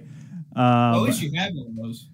well, oh yeah, a job. I have like four part-time jobs. Well, that and a wife, and a, yeah. Oh, the wife. Oh yeah, and you want to you want a dog too. You want a dog that chooses to when she wants to poop and tells you when she doesn't want to go outside and be very sassy. I don't, I don't know, but that- that's how my corgi is. Wixie's been a she's been a putz today. we just got a new dog too. Uh, oh, you guys did? Cool. Uh, I don't know how to describe her. We think I think she's just a dumb poodle. She doesn't quite look like one, but you, you can tell there's a lot of poodle in her. Just the way she just gets on her hind legs and and begs all the time. She's uh she's a little diva, but she's a sweetheart. You're gonna have to We gotta, send get, we gotta get rid of the licking problem though. She's she's really bad with that. See, I, I if their breath smells all the time, like if you don't keep them fresh, like Wixie gives me kisses, I'm like, I don't care. My sister-in-law Elizabeth, like, she won't even let her own dog kiss their one-year-old, and I'm like, why? Why not? What's wrong with the puppy giving kisses? I I get it if she like doesn't stop for like 15 minutes, but like Wixie will come over and like Wixie, give me a kiss. She'll come over, give me a kiss, and walk away. Now maybe it's because we trained her to do that, but I don't know. I, I've never had a dog uh, issue with dog giving me kisses. She's uh she's growing on me. I didn't really like her at first. Like, you know, you're not very far in my heart if I'm not putting you on Instagram. So she's not Instagram official yet, but I think Ah. she's starting. I think she's getting there. We're we're, we're making progress. Wixie was five minutes and she was on my Instagram. But then again, Mm. if I didn't, I'm pretty sure Kelly would have told me, What is wrong with you? Don't you love our dog? Don't you love our baby? That's probably how I would have reacted. But she's out tonight. Thankfully, she's working, so she can't come barreling through the door because unfortunately, the office door that I have, Peyton, is not soundproof. And everyone can hear me probably right now. Wixie's probably saying, Why is dad talking about me? Because Everyone Wixie- in your neighborhood could probably hear you. uh, no, it's not that bad. It's actually pretty like if people are outside, like I can hear Wixie bark through the glass slider door, but like in our bedrooms, like we can't hear cars go by. We can hear if there's like you know fireworks or sirens, but like it's not super. I don't want to say super audible, but it's very well condensed, at least in the bedrooms. In this office, you're right. My neighbors probably are flipping me the bird right now through their shades. Them's the breaks, as they say. And well, especially since my I because I, I could tell by the uh, comment you made there, Peyton, that you loved my my Instagram preview for the show tonight, where I just started screaming at my phone. Yeah, that's uh really it sets a high bar. It's you know sets the tempo for the evening. Well, at that point, I had about halfway down my coffee, my Death Wish coffee. By the way, I, I know I, I want, I wish, I tried to get them to be a sponsor, but they don't want to be my sponsor. I love Death Wish coffee. I only do it for show days because it's one of those things. If you have a lot of like ca- a certain kind of caffeine, it just it becomes, it doesn't work, becomes obsolete. So I have Death Wish coffee before a show, and it gets me so jacked up that I just start yelling and screaming nonsense. And poor Jordan got the brunt of it right off the top of the show. It got a little bit easier with Bruce, and I'm starting to come down a little bit, but it helps me focus and gets the energy up to like 12 on a, scale of 10. Well, you said Jordan DeShane. I was thinking Duchesne. What? No, not no, not Duchesne. Duchesne. Not not Ah. your not your favorite Preds player, Peyton. Not your favorite Preds player. Not my favorite uh, number 95 in the league. Who else wears 95 in the league? Andre Burakovsky. Oh, oh yeah, that's right. No, no, Rantanen's 96. That's right. I was trying to figure that out. I'm like, wait, who else wears 95? I knew a kid that uh, wore 95 when I played travel hockey, but that's because he's like, I'm like Crosby. I'll wear my birth year. Eh, he wasn't that good. He was, he was not Crosby. 95 on Matt Duchene is so hideous. I'm sorry. Like he was, we wore number nine all those years. Of course, that's taken by Filip Forsberg. Right. But 95, like I just, they're like, what's the tie-in there? He wasn't born in 1995. I'm trying to figure out what he grabbed when he was in Ottawa because he started that started in Ottawa was 95. Yeah. Because he's Yeah. not he's not a 95, is he? He's not a 95, He right? Oh, He's, he's 95. Yeah. Oh my lord, I am old. Yeah. Hideous on a Preds jersey. He looks terrible. But- I think it's it, it adds to why people think he sucks so much because he does suck. But Well, okay, if Matt Duchene was getting paid a million and a half dollars, would you say he sucked? yes, Oh, okay. I was about to say, is it one is it one of those money things? If it was like, oh, he's eight million dollars, yes, he sucks. It's like if Mitch Marner was getting paid four and a half mil, I wouldn't want him to not play hockey for the Toronto Maple Leafs. But he makes ten million dollars, and it makes me not want him to play for the Toronto Maple Leafs. But that's that's just me being a salty Leafs fan. Well, you just look at what he did in Colorado, uh, the cup of coffee he had in Columbus. Far cry from what he's doing now. I, Oh, yeah. I don't know what uh, what happened to the guy, but uh, hopefully he gets it together. I'm I'm still I'm still giving him benefit of the doubt. We can talk about the Preds lineup this season maybe here in a little bit, but I've still got him possibly on that second line. But everybody wants him on the third starting out this year. Well, I, I it, well, well, let's start on that. We'll get to the the big stories from this past weekend here in just a moment. Let's start with the Preds here, just because we may as well wrap up the Central Division. We the only team I don't think we'll get anyone from Colorado, folks, and I do apologize. Uh, my buddy Eric Passolano, I have not been able to get out to him yet. Um, but every like, what's to know about Colorado? They're really good. They have Kuemper in goal. If he plays like he did in Arizona in 2019, 2020, they'll be fine. I they lost half the roster, and everyone still thinks they're going to win the Stanley Cup. That's what you need. I don't say the Stanley Cup. I say the Central Division. That's as far as I'm going to go with them because my Stanley Cup picks in the preseason just by like February, I'm realizing I am completely wrong. But and that's and I, and I also, by the way, I should clarify for everyone: I do ne- I do not pick the Leafs to win the cup. I am not one of those people that does that. For that reason, I'm picking the Edmonton Oilers this year. Can't go wrong with that because if they suck, well, that's part of it. If they win, I look like a genius. Anyways, Nashville. I how are we looking at this season, Peyton? Are we are we expecting anything from Nashville? Because obviously you have the big moves from the offseason, like getting Cody Glass for Nolan Patrick, huge move. Um, but of course, we mentioned you dump Ryan Ellis to Philadelphia. You get a couple players from that as well, and you sign David Rittich to obviously be backing up, or at least be a one B for younger Juuse Saros. What is your expectation for this hockey club? You know, is playoffs and even an option, or is it just going to be let's be competitive and not get blown out every night? They'll go as far as the youth movement takes them. As I look at the roster and as I've been penciling them in, there are a few guys on there that I think don't belong. I think that the Preds need to go ahead and go full bore with this youth movement, which they've taken steps in doing so. What do you mean? You don't want Ben Harpur to play 18, 20 minutes a night? That's exactly where I was going. That third pair, I cannot believe one that they re-signed Harpur. It's one of the worst contracts they've ever given out, besides giving Austin Watson a million and a half per season. Um, then you got Mark Borowiecki. Now you got to figure out your D pairs here because you're going to have Josi and Carrier, and you hope to God Carrier is like what he was in the playoffs. Otherwise, he's going to be Jonathon Blum 2.0. Hey. Then you got, of course, Mattias Ekholm on pair two. Now, do you go ahead and try Dante Fabbro again?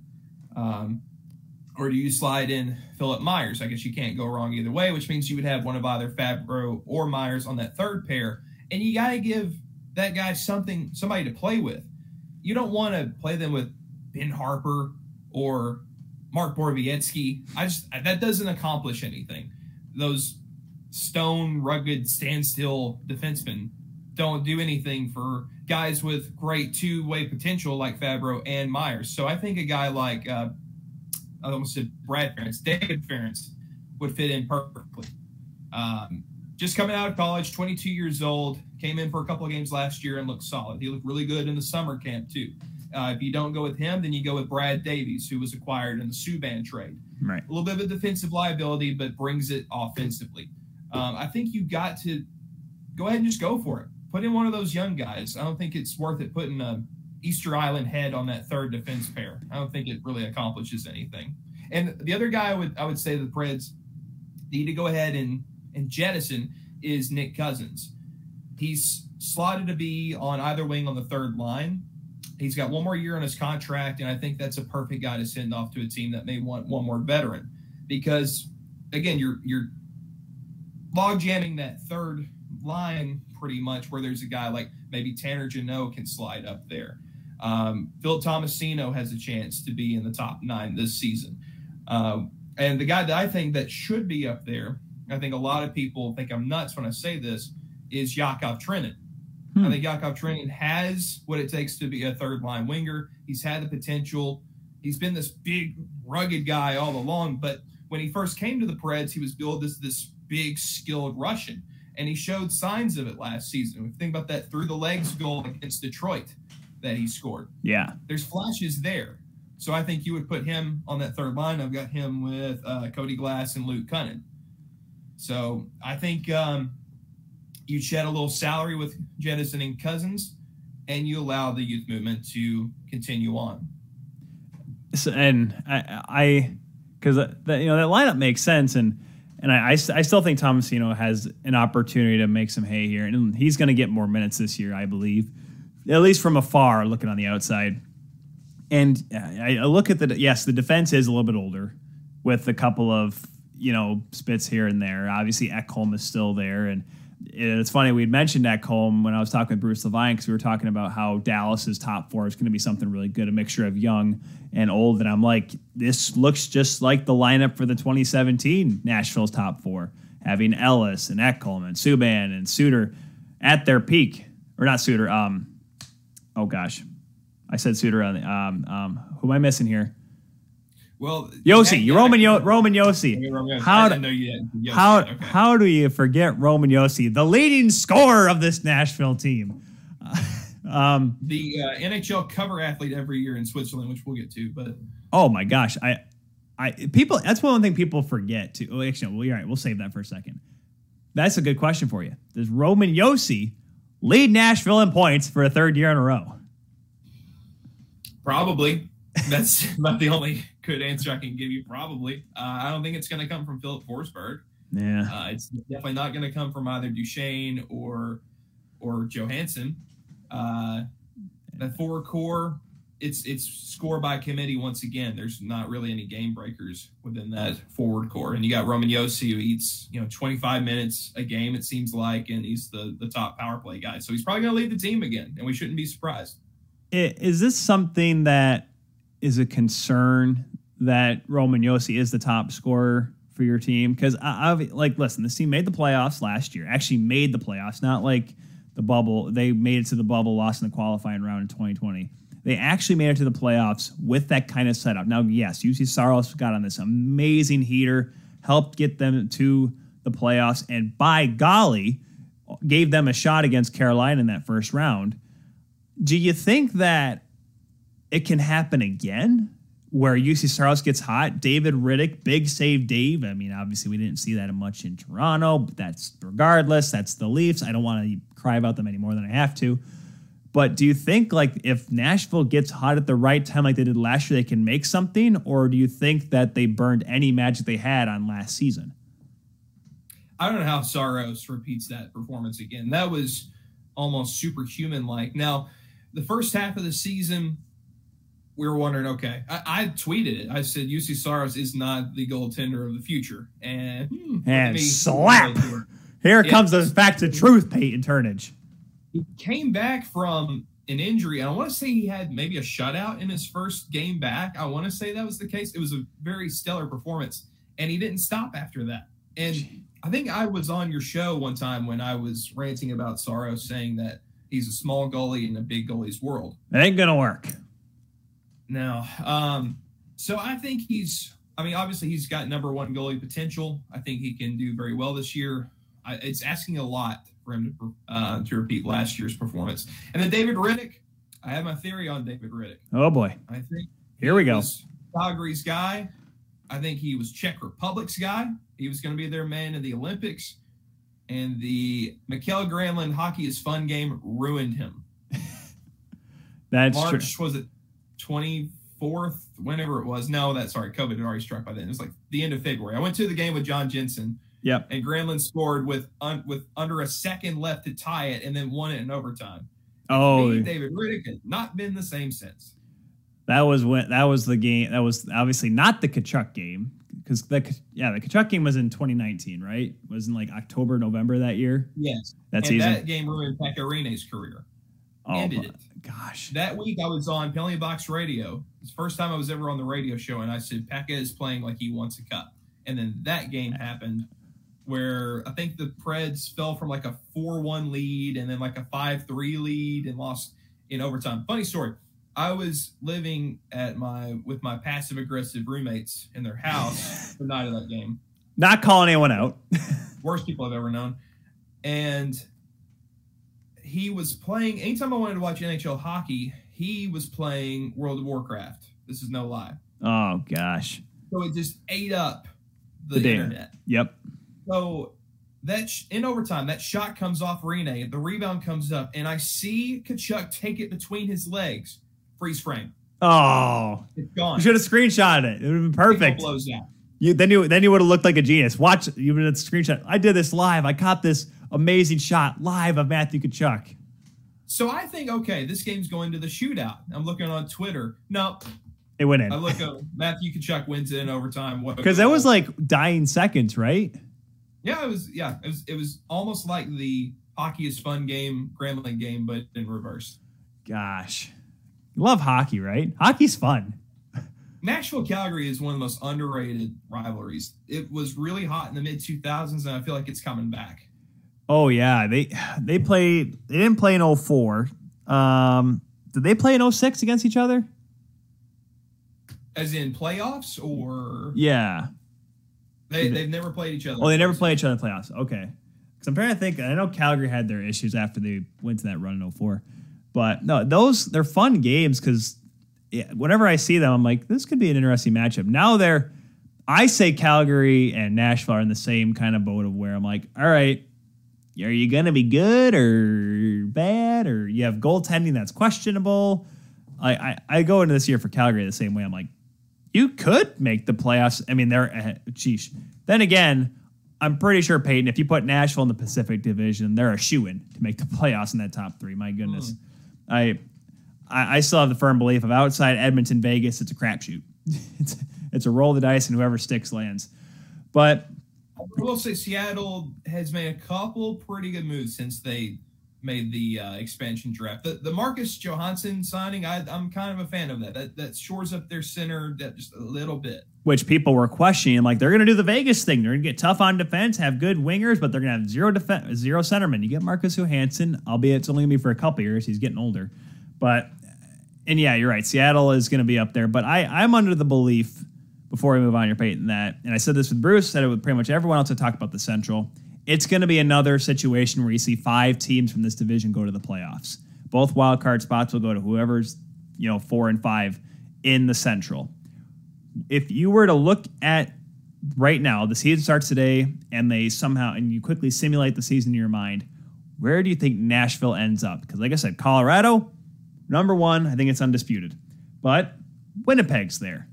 Minnesota is this big fat question mark because we're shortly away from Capri or from the training camp, and Kaprizov is apparently still in Russia.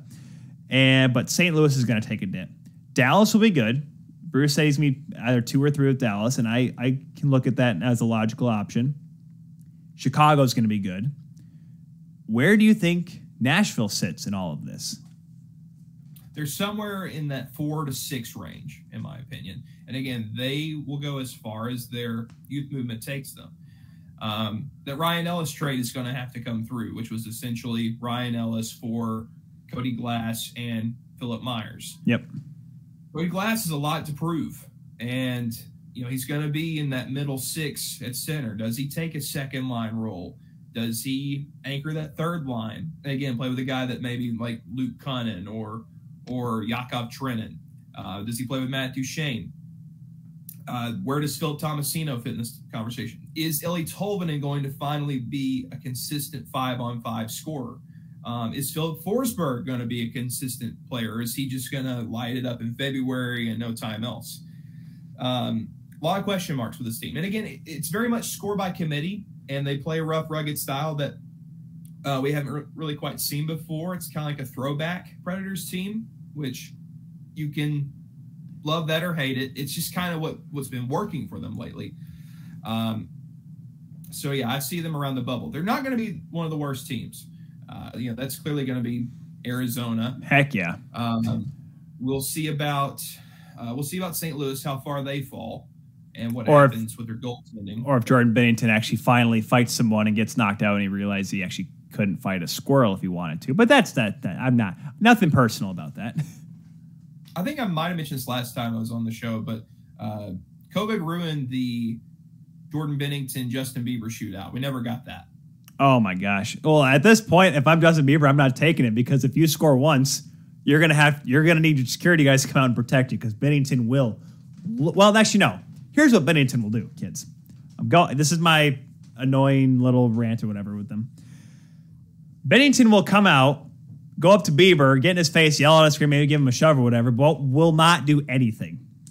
I, I don't know what it is with Benzie, and I have talked with Laura Storian about this as well about the Blues, and I'm like, do you think he actually could hold himself in a fight? And she's like, I think so. But then again, I wouldn't go fighting Devan Dubnyk, which we were so close from last season.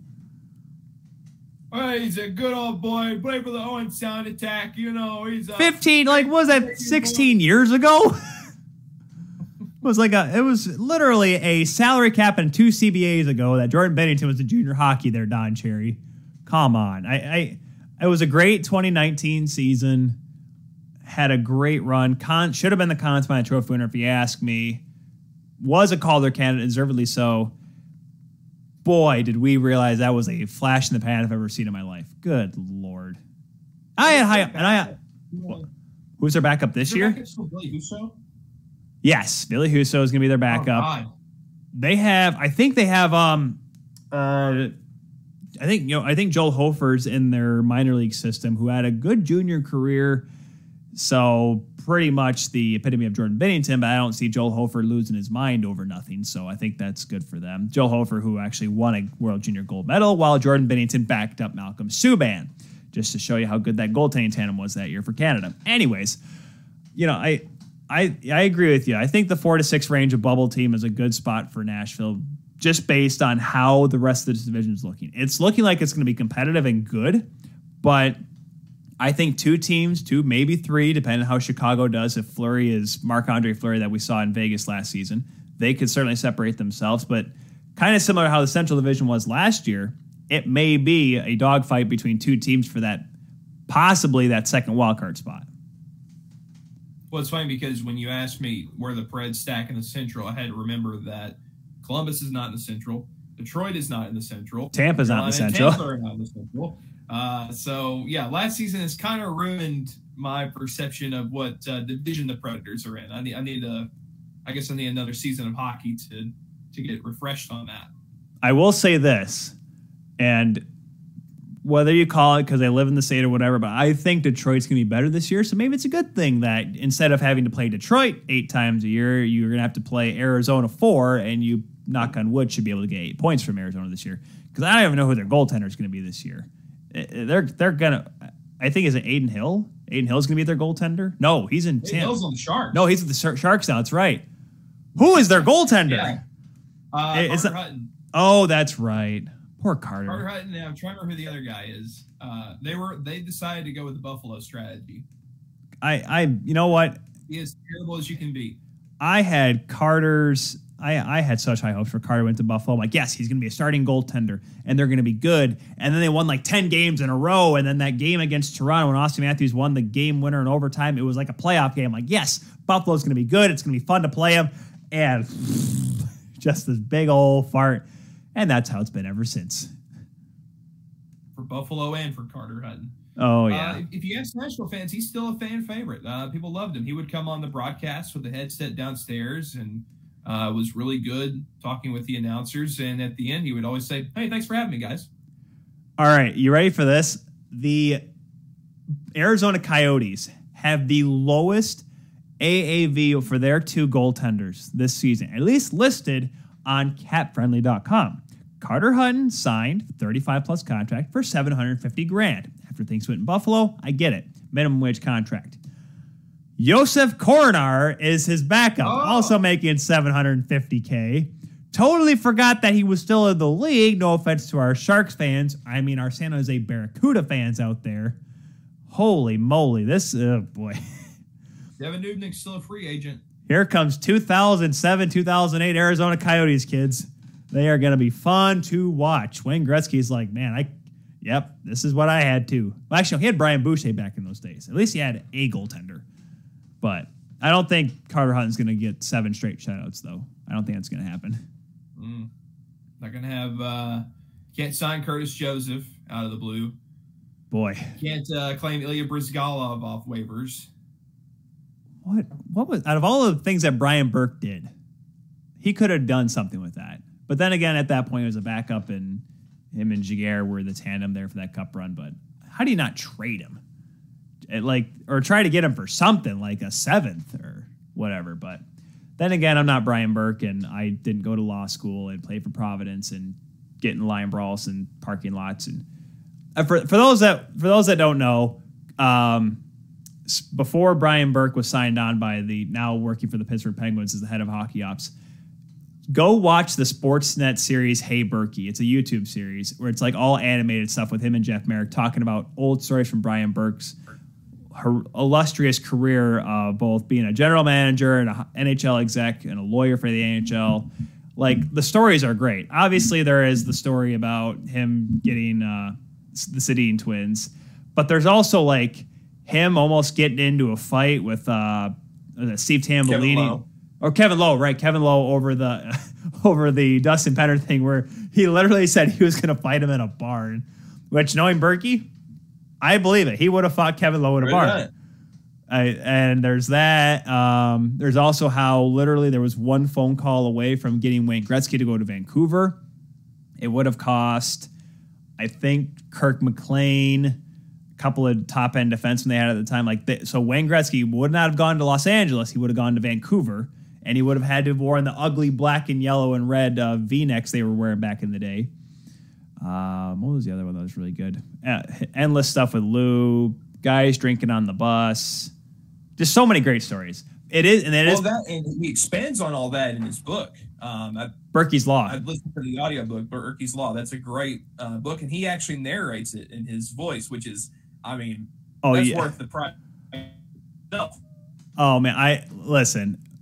Berkey and I have that's my next book. After I finish the Ken Dryden's The Game, the book he wrote when right after he or no while he was playing in Montreal. Uh, once I finish that, that's gonna be my next book is Berkey's Law. I don't think, and this is why I don't know. Did you ever listen to the Steve Dangle audiobook or because I read it? I didn't do the Oh, yeah. audiobook. Like, could you imagine anyone else doing Steve Dangle's book other than Steve Dangle's? Well, the cool thing about him with his audiobook is that when he kind of delves into his own thoughts, you're you're kind of with him in that moment. You hear how he's thinking about different things, and I feel like um, that's kind of the magic of audiobooks. Right. You get um, you know the sense of what someone is actually thinking and how they're feeling in that moment because they're telling you. I have a hard time if I listen to an audiobook. I don't like listening to ones where the narrator isn't the author. Um, Yeah. Again, the author was there. They lived those moments, and you you're in that moment with them. At least for biographies, obviously. Obviously not. Obviously, fiction is whatever, but for biographies, yeah. fiction. Well, no, I I, don't. I can't either. My I I don't. I tried reading a fiction book once. I my wife and I got a library card because I wanted to get back reading again, and I'm like, this is stupid. I could just go watch Netflix and do this. It'd be a better waste of my time. I'm I yeah with books. Oh, the book is so much better. Oh god, gosh almighty. And people and I go to freaking Harry Potter movies and people act surprised when Dumbledore gets killed. Oh, spoiler by the way. For those people that have been living under the rock for the last 15 years. Let's jump back to back to hockey here, even though I love talking about Brian Burke. And I would if I ever had Brian Burke on the show, I would ask permission, like, Brian, can I just ask you whatever I've always wanted to ask you? Like, this may have nothing to do with Pittsburgh. anything. Can I just ask you about you? I would literally need his permission because this that would be a two hour show with Brian Burke.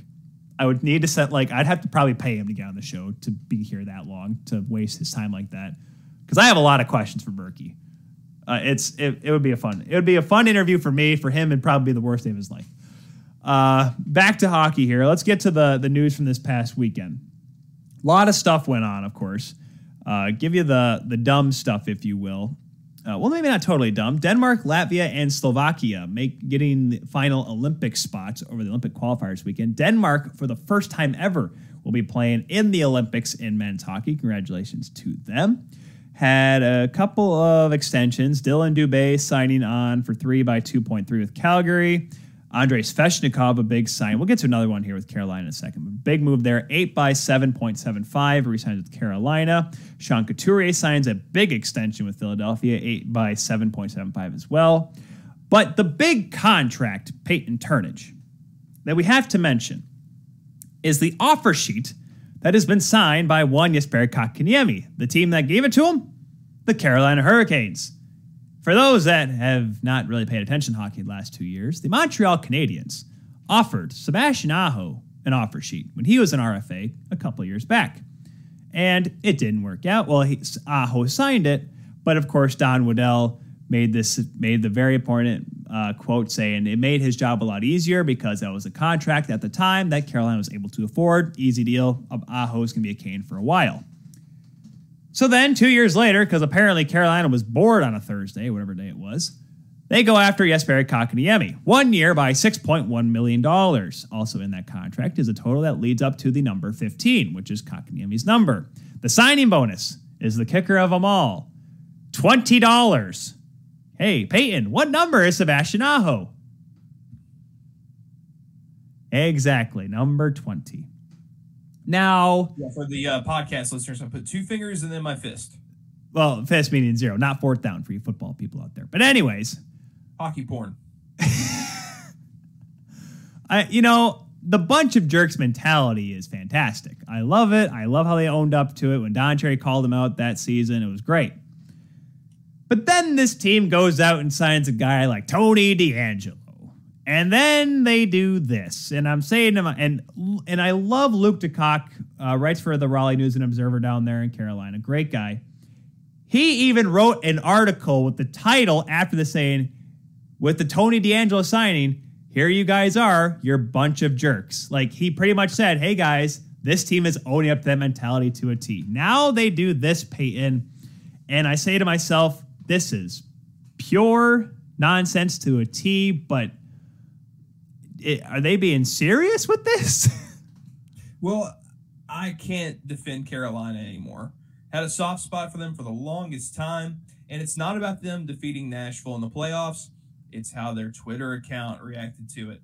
Endless, endless, tired banner jokes, which we've heard for over the past three years. Like, okay, we Yeah. get it. since Actually, since that 18 teams do it season, too, yeah. Carolina, including you guys. And uh, so, kind of was done with them after that. And I've made the meme. Uh, it was like Carolina in these playoffs, and it's the meme of a guy on the podium, and he's just ah, just drinking champagne and kissing the girls and ah, shooting the bird, and he's third. Third. Oh, it's it's a formula. It's literally a Formula One driver. Get some, And, get those uh, points, boys. and they didn't even finish third. So you know, I yeah, and then the DeAngelo thing and the I don't even know what they said about him. I don't, I, I've assumed they they did the whole he made mistakes in his life before, and we're gonna help him be a better man. And Like, let's put it this way, Alex. twenty four. Alex, captain of the Carolina Crusades himself, did not like that signing. The man who lo- who cheers for the Canes with this blind love affair even said, "All right, this is stupid." are we forgetting that he sucks? Like, Well, Are we okay, forgetting that he was like terrible in the last game he played in and got dunked on by Matt Barzal. I will say this: yes, he was getting Norris votes. He was he did have a good year in 1920, but when the whole thing went down with Georgiev and his teammate and having to punch him, I'm like, He's he's on parlor. that, oh my gosh. It- well- guys say more. Well, and we'll get to the contract thing in a second, folks. But I, I tell you this: I was listening to Staff and Graph podcast. I love listening. Rachel Doerrie is um, uh, awesome. She was a former video coach with the New Jersey Devils. Probably going to be a GM one day if someone actually gives her a job. I don't know why. She works for Elite Prospects right now. She's amazing. Someone hire her, please. She is. She is fantastic. Her and Mike Stevens said because they were talking about the the jerseys in a sec. Actually, you know what? We'll say that for a second. Let's let's finish up here with with talk about Kotkaniemi. We'll get to the jersey logos in a second because it's we will talk about it here. We didn't do it last week, I know, but I needed someone that can really I see eye to eye with on this, and that's Peyton Turnage. Even though we're gonna have very different opinions, possibly. But do you think that looking at it from the Canadian side here, if you're Marc Bergevin, knowing you still have to sign Carey Price at 10 plus for a few more years, and knowing that it, yes, it is only one a one year deal for 6.1, and yes, you do need center depth in Montreal. Do you match this offer sheet, or do you say, you know what, first and third picks, they'll take those in my pocket. I'm going to go get someone else with these things. That's exactly what you do. You take the picks in a highly touted draft, and you take the spot that was taken by Kotkaniemi, and you bring back Jonathan Drouin. And Well, that then that's still that's still an unknown right now. Probably should make that clear. That is still an unknown with Jonathan Drouin. Haven't heard. I've, I've heard it's getting better, but have not heard anything official. But continue. Yeah, that, I think that's what you got to do there. Um, two very similar type players, and yeah, you, you hope that that Drouin is is okay mentally. I still think they need to find a way to trade him to the Avalanche, which you know that would be a disaster. But um, for every other team in the league, because you would have Drouin and MacKinnon back together, but that is neither here nor there. No, Marty Frk's Uh, yeah, Mar- Marty ahead and Frk's not there. ball. Doesn't matter. Marty Frk's not there. Yeah, that's true. You go ahead and take the picks, man. Um, to my knowledge, this was going to put them over the cap if they matched it, and I mean, you've already stunted his growth. You just you just take the picks, man, and and you let Carolina uh, be a bunch of jerks, and you hope that uh, he's inconsistent with them. I I get why Montreal want to, would want to keep him. He was really good in the playoffs. And yes, there was all health He's, he's there. a nightmare for Leafs fans. He was a nightmare to play against, and I get it. There was the issue with the healthy scratching during the postseason. I understand that when he was, you know, signaling up to the the press box when he scored against Toronto. I understand there there is all that. And if now that he already signed this, how is he going to come back? How is he going to be looked at by the locker room now? There is all that to be taken into account here. But yeah, to your point, I I get why Marc Bergevin matches this deal, but it would put him well over the cap. You're gonna have to do some cap circumvention, finagling, whatever. Obviously, yeah, Shea Weber is out of the picture, being out for the year with the injury that he has, the surgery as well. But here's the thing, too. If I am, if if, I, if I'm Marc Bergevin, I'm looking. I'm just took to their cap friendly. They have used 1.5 million dollars in LTIR. I don't know where they're using it, but they are. So add 6.1 to that, kids. They will be a team. Remember how Dougie Hamilton joked about how they lost to a team that was 18 mil over the cap? Well, the kids, they're going to be almost 10 mil over the cap if they get Jesperi Kotkaniemi. So my thing is this. If you're Mark Bergman, say, you know what, take the picks, call them on their bluff, let them take that contract. And yes, it is for one season. I get that. But you know what? It'll force Carolina to make some moves that they probably don't want to make because, well, actually, I'm not sure. I know that if Montreal matches the offer, they can't trade Kotkaniemi. I don't know if it's the same way for Carolina, but he's still an RFA, Peyton. People have to remember this.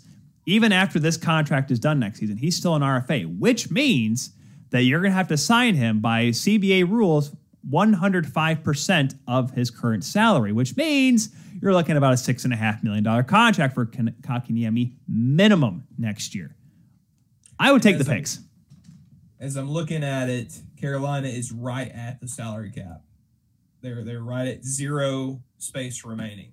Yeah, it- it says projected cap space zero, but they are using LTIR because as of right now, they're spending 83, a little over 83 mil for this season alone because they do have everyone signed and they have a goaltending tandem that's costing them six and a half million dollars. Antti Raanta still getting two million dollars. I don't know how the heck that's a thing. Two, two million for as cheap as Don Waddell is, or as, as Tommy Dundon is. We're gonna drop six point one million dollars just to spite Montreal, and we're gonna give Antti Raanta, who hasn't played more than twenty games in the last two years, two million dollars. You're doing a great job there, buddy. Hey, how's that All American Football League treating you over there? How's uh, Alex Nedeljkovic doing? Oh my gosh. Like that, I, I- still, I still laugh at that. Now, granted, yes, Nedeljkovic could play horrendous behind Detroit's defense, and all the Carolina fans would be like, "See, he wasn't that good after all." You know what? We're going to see Mrazek in Toronto blue, and you know what? He may not be as good as he was in Carolina because Carolina does have a good defense. I'm not going to knock them on that at all.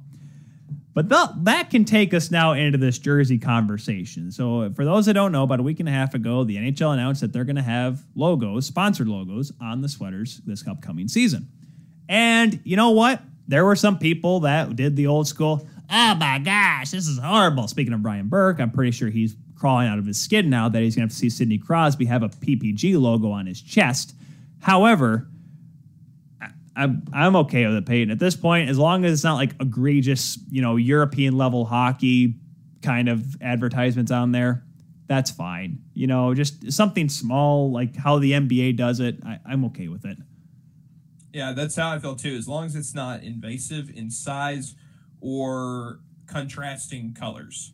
Right. Um, like Toronto, let's say they have a red sponsor on their jersey. I think that's going to be an eyesore. I think a lot of people are going to have problems with it. So you need the logo to blend into the jersey, which I think these companies might. I would. I would think they wouldn't have a problem doing that. Well, the thing is that it's probably going to be Scotiabank unless someone else comes in. But but they had the Scotiabank logo on their helmets. They just made it plain white though, so it's blue and white. It blends in.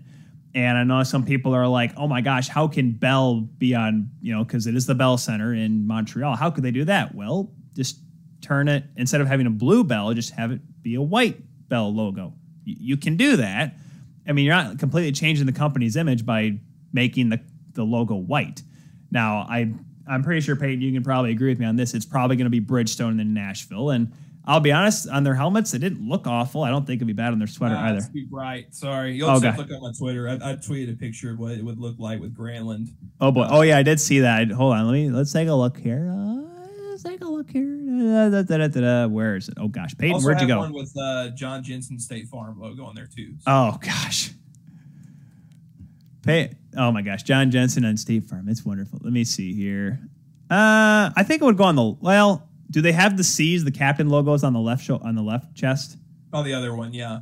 Okay, so that would make sense. Obviously, I loved how you didn't even use a PNG. You just used a straight JPEG on Well, there. I, the P the PNG didn't have the white outline, so I had to, you know, That's true. I think It- it's gonna have a white. I, I looked at it without a white outline and it didn't look right. So Yeah, and, and that's the thing too is that the the league I believe gets final approval for most of these logos, and I'm sure that the teams realize, all right, this would look bad. Like if if Detroit had, I don't know, just for for fun, Hulu, you're, you're not going to put green on the Red Wing sweater. You're not going to do that. Michigan State fans may love it, but they can go kick rocks. They're probably not going to do that. They're going to make sure. Wrong shade. Exactly. I, oh gosh, they're going to do Little Caesars. It's going to be orange. Pizza, pizza. Oh no. Oh, well, they can look bad like their team. Chris, oh gosh, Chris Ilitch is probably just getting all he's getting all wet in his pants, probably thinking about it. But good lord. Then again, I I think Chris Ilitch is going to ruin the Red Wings, same way the Pegulas do the Buffalo Sabres. But you didn't hear that from me though. Um, unfortunately, it's Marian is still around. Thank goodness. At least keep Hey, everything in if they check. run into problems, he can just open another. Uh, Oh yeah. yeah, open another one. That'll save the team. Yeah, because the Tigers are doing so well too. Good lordy. Uh, but anyways, I the one that caught me was because this is I was talking about from the Staff and Graph. They were mentioning the logos on the sweaters, and they asked the question that I, I was I did not even think about it until they asked the question: Who is putting a barstool logo on their sweater? And the two teams that they said, half jokingly, one I think is legit, one being Chicago. I think that was just a joke because of everything that's going on. But the other one, could you guess who, Peyton? Oh God, I was gonna say Boston, but I don't think that's juicy enough. No, they're going to go TD. I, I oh, think Oh, they're no. I think they're going TD or Dunkin' Donuts. Carolina. Carol- Oh God. Could you imagine ah! The bunch of jerks, Tony DeAngelo NASCAR logo on there, and please. Barstool. You want me to go full you if you want to be hated, if you want to go heel, you join the NWO. If you want to be hated, you put that logo on your sweater. You want to be a bunch of jerks. You want everyone to actually hate you, with the exception of the very small mindless demographic. That's how you do it, kids. I I'm terrified, Peyton. I know we talked about the whole thing with TNT and that possibly happening. Obviously, we've started to see the talent pool come out of it. I don't think they're going to force Wayne Gretzky to be affiliated with those people, which I'm glad that at least even in the South Turner Sports kind of gets it. But it it just the way we talked about how Barca would do stuff with TNT, how it would make sense. I can totally see this happening with the Hurricanes, and I'm terrified of it. Well, uh, I don't know if you're a praying man. Uh, Oh, I'm, you are. I'm Maybe uh, just say, just start saying some prayers, and maybe you know. eh. gonna dust off my rosary here in a minute because eh, I listen, it's a money thing. I get it. That's why the league is doing this. They're bringing the logos in because hey, it gets them money, and then for the players, I'm sure they're not going to care because a they don't see the the logo on their sweaters. They just they see what's in front of them. And also the fact that they know that if revenue comes in for the league, that means the salary cap goes up, and that means their cap hits go up, and money keeps going up higher and higher. So that's why they're probably okay with this. I but I think the league has to do some type of final approval with these and pray to God some research with some of these because just to make sure that hey these are companies you want to see because I don't I want them to be smart. I want them to be good, and I just I don't want them to be a focus point. But that would be a focus point. So are we thinking that there are going to be helmet ads and jersey ads? I assume that that's going to be the case. Yes, they, they already they did say the helmet ads were going to come back shortly after the season last year, and then they did say that they're going to have both. And listen, I've watched American Hockey League for my entire life. They've had sweater ads forever. I I will say That's this. exact- I was going to bring that up. It's it's if you watch AHL, you get used to it. Yeah, you get used to it after a while. And I'll tell you, the only the best part about it is that's how you can tell what whenever you see someone wear a jersey like in the stands, you that's how you know what era it was. Like the Griffins had like Cintas for five years. They had back in the day, their first couple were Butterworth Hospital before that became Spectrum Health. Like you knew what time frame you were in when you looked at someone's sweater. So maybe that's how the league can do it. Hey, vintage jersey, you know, for Boston. This is back when we had TD Ameri, you know, TD, and now we're Dunkin' Donuts, whatever. You can tell what year it was. The, the best one is the Providence Bruins with Dunkin' Donuts. That's that's far and away the, the best jersey ad. Oh All my right, gosh, so they had they had they had a miserable like they because they play in Dunkin' Donuts Arena and they paint around the P in Providence. They, at least for a couple years, they did like the Dunkin' Donuts. So this is black and yellow Providence, you know, Bruins looking P, and then this mixture of brown and pink and in the, in the neutral zone. It just looked weird. Them's the breaks, man. That's all I can say. Uh, back to Carolina real quick. Okay, so here's our best hope. Their helmet ad was PNC Correct. on all of their designs. So we just gotta hope it, it's that. The problem though is that with them getting rid or them having the helmet designs, they had to get rid of that sexy, sexy little candy red hurricane. It was just Ah, yeah. beautiful. Beauty. So, uh, so yeah, PNC, uh, pony up. Put your money where your mouth is. Please, Please God. for all of us that don't want to For all hate hate you, Please. I uh, listen. I, I, I there's going to be some interesting ones. I, but I think that because the trend was last season, and a lot of teams did this, is they pretty much just whatever their whatever their arena name was after the company that owned the arena, that's what they put on the helmets. And I, I think that's how it's going to work. But the last thing we need, though, Peyton, like I said, is a Swedish hockey thing, or for us people that love the sport, a NASCAR thing, where you have like seven different logos on your on your car. We don't we don't want that to happen. As long as it keeps it simple, think I'll be okay with it. I'm not going to get mad, Or, right? Uh, or Pornhub Or- sponsoring. oh my gosh, they mentioned someone. Uh, Staff and Graph said that, and they were like, "Oh my gosh!" As long as I'm pretty sure they're not going to say no to the Brads logo, right? And I'm like, I'm pretty sure that's going to be a no. I think so. I would hope so. Um, but yeah, it'll be interesting. Let's just hope teams make the right decisions on who they want. You know, rep, you know, being next to their their logo, their team logo. They want to keep it good and clean for the kids, right? Because the last thing I need to see an eight year old wearing an Andrei Svechnikov jersey with the Barstool logo on it and have to tell that kid what Barstool Sports likes to talk about. Because that's the thing, everybody. Anyways, before I bash this microphone into this nicely painted wall here in my brand new studio, NHL 22 recently announced that Auston Matthews is going to be the cover athlete for the second time in three years. Peyton, this is Chicago Blackhawks level of shoving down the throat, right? Pretty much, except uh, I think, let's see. It was Kane in, in 10, Toews in 11, and then Toews and Kane. Well, no. 16. No, Well, it was. yeah, yeah. And then And then Toews had a. Okay. there were some serious Or Kane, excuse me. I mean, looking back now, it's kind of a cancel culture thing, a little bit, a little bit, but you know, we didn't know at the time. So Well, the eh, the but- problem was when those allegations came out, the game was about to get released. right, And had it happened like in April, and then they had been cleared by the time the game came out, I think they'd been okay with it. But the fact that it was like, all right, the game's coming out in two days. Uh, JT, it's just you. Toews, it's just you. And I, I, I can, I can see what happened on that. I can see the reasoning behind it. But my thing is this: why two and three years? like I, I get it. You know, at least there was a few years for Chicago, and that point in NHL 16 when they when Kane, when Toews was on the cover, that was at the peak of and the end, obviously, of the Blackhawks dynasty. I can see why you'd want you know two guys from the best probably modern day dynasty in hockey. Tampa's obviously challenging that now, but Auston Matthews in 2020 deserved it. He was a very good hockey player, a very young hockey player. But now he wins the Rocky Richard, so you have to put it on him again. Why?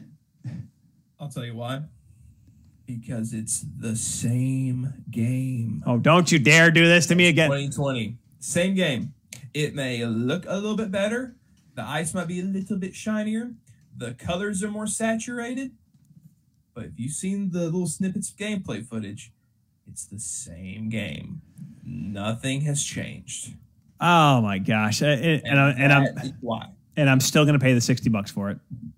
I'm or whatever my, my deal I get for PlayStation Plus. I'm still gonna pay for it because I need to play new games and I need to play online when I get the chance and blah blah blah. Because I I unfortunately buy into the machine, buy into the system, and but I just you're telling me. And the worst part was, remember the day before Peyton, they tweeted out, "Hey, we're gonna release the name tomorrow," and they showed a guy for the New York Rangers skating.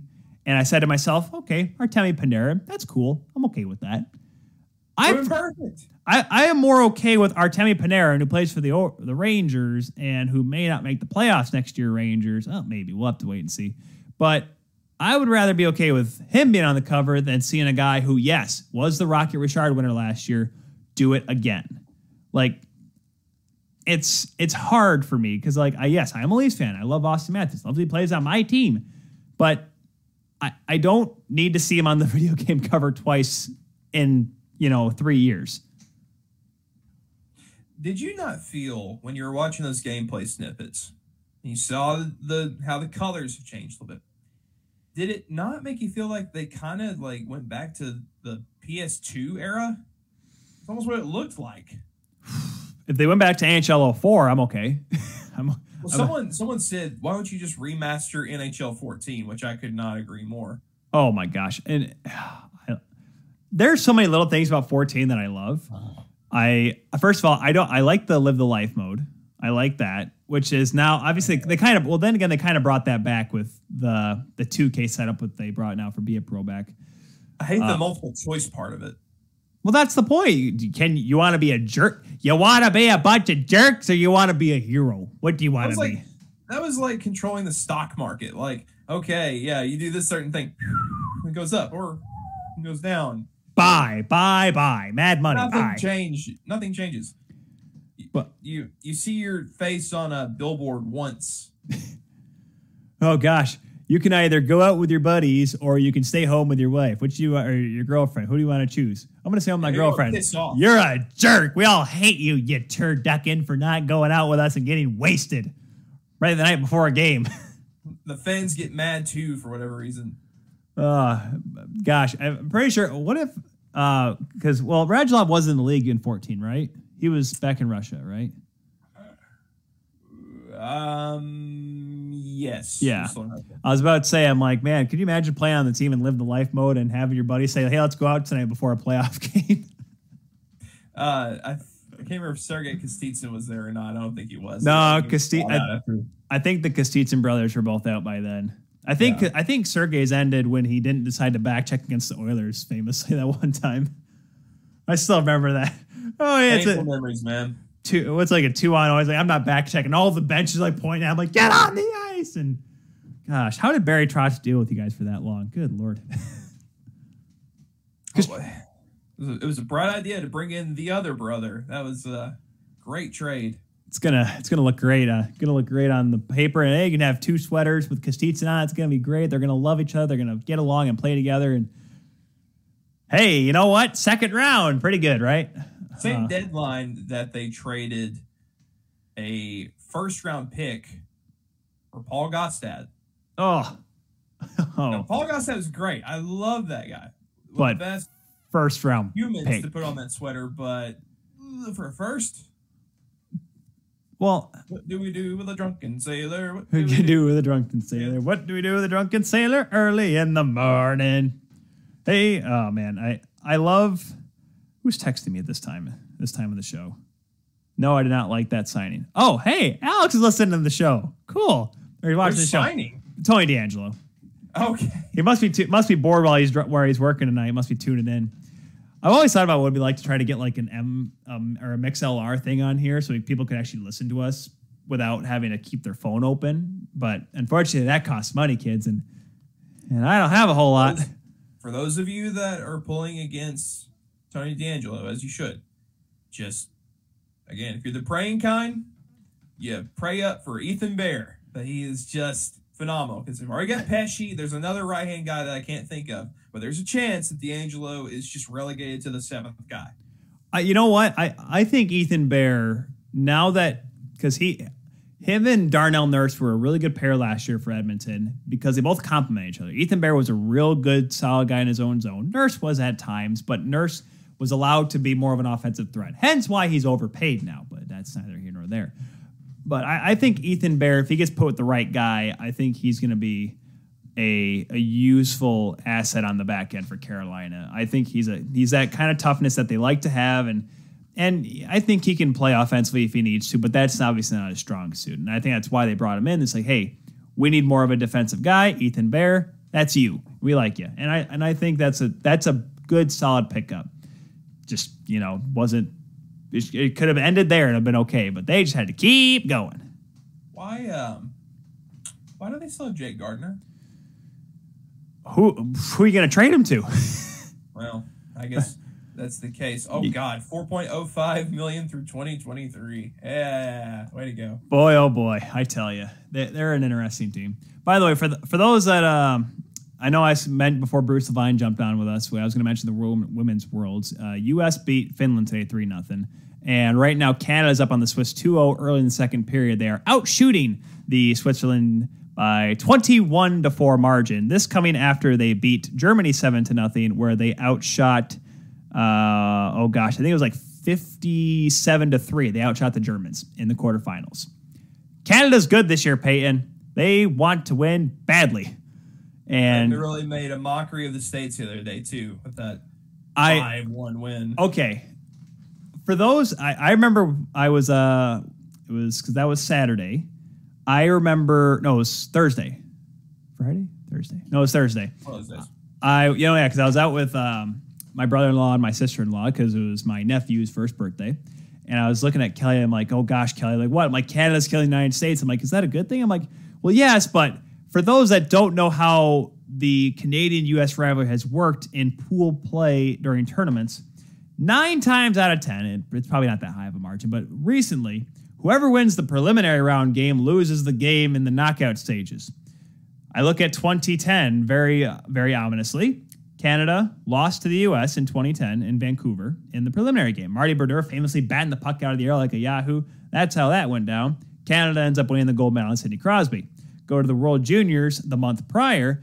Canada wins in a shootout in the preliminary round. They go to the gold medal game. Jordan Eberle drags the team back to go to overtime, and then John Carlson beats Martin Jones short side, making him look like a gosh darn junior B goaltender.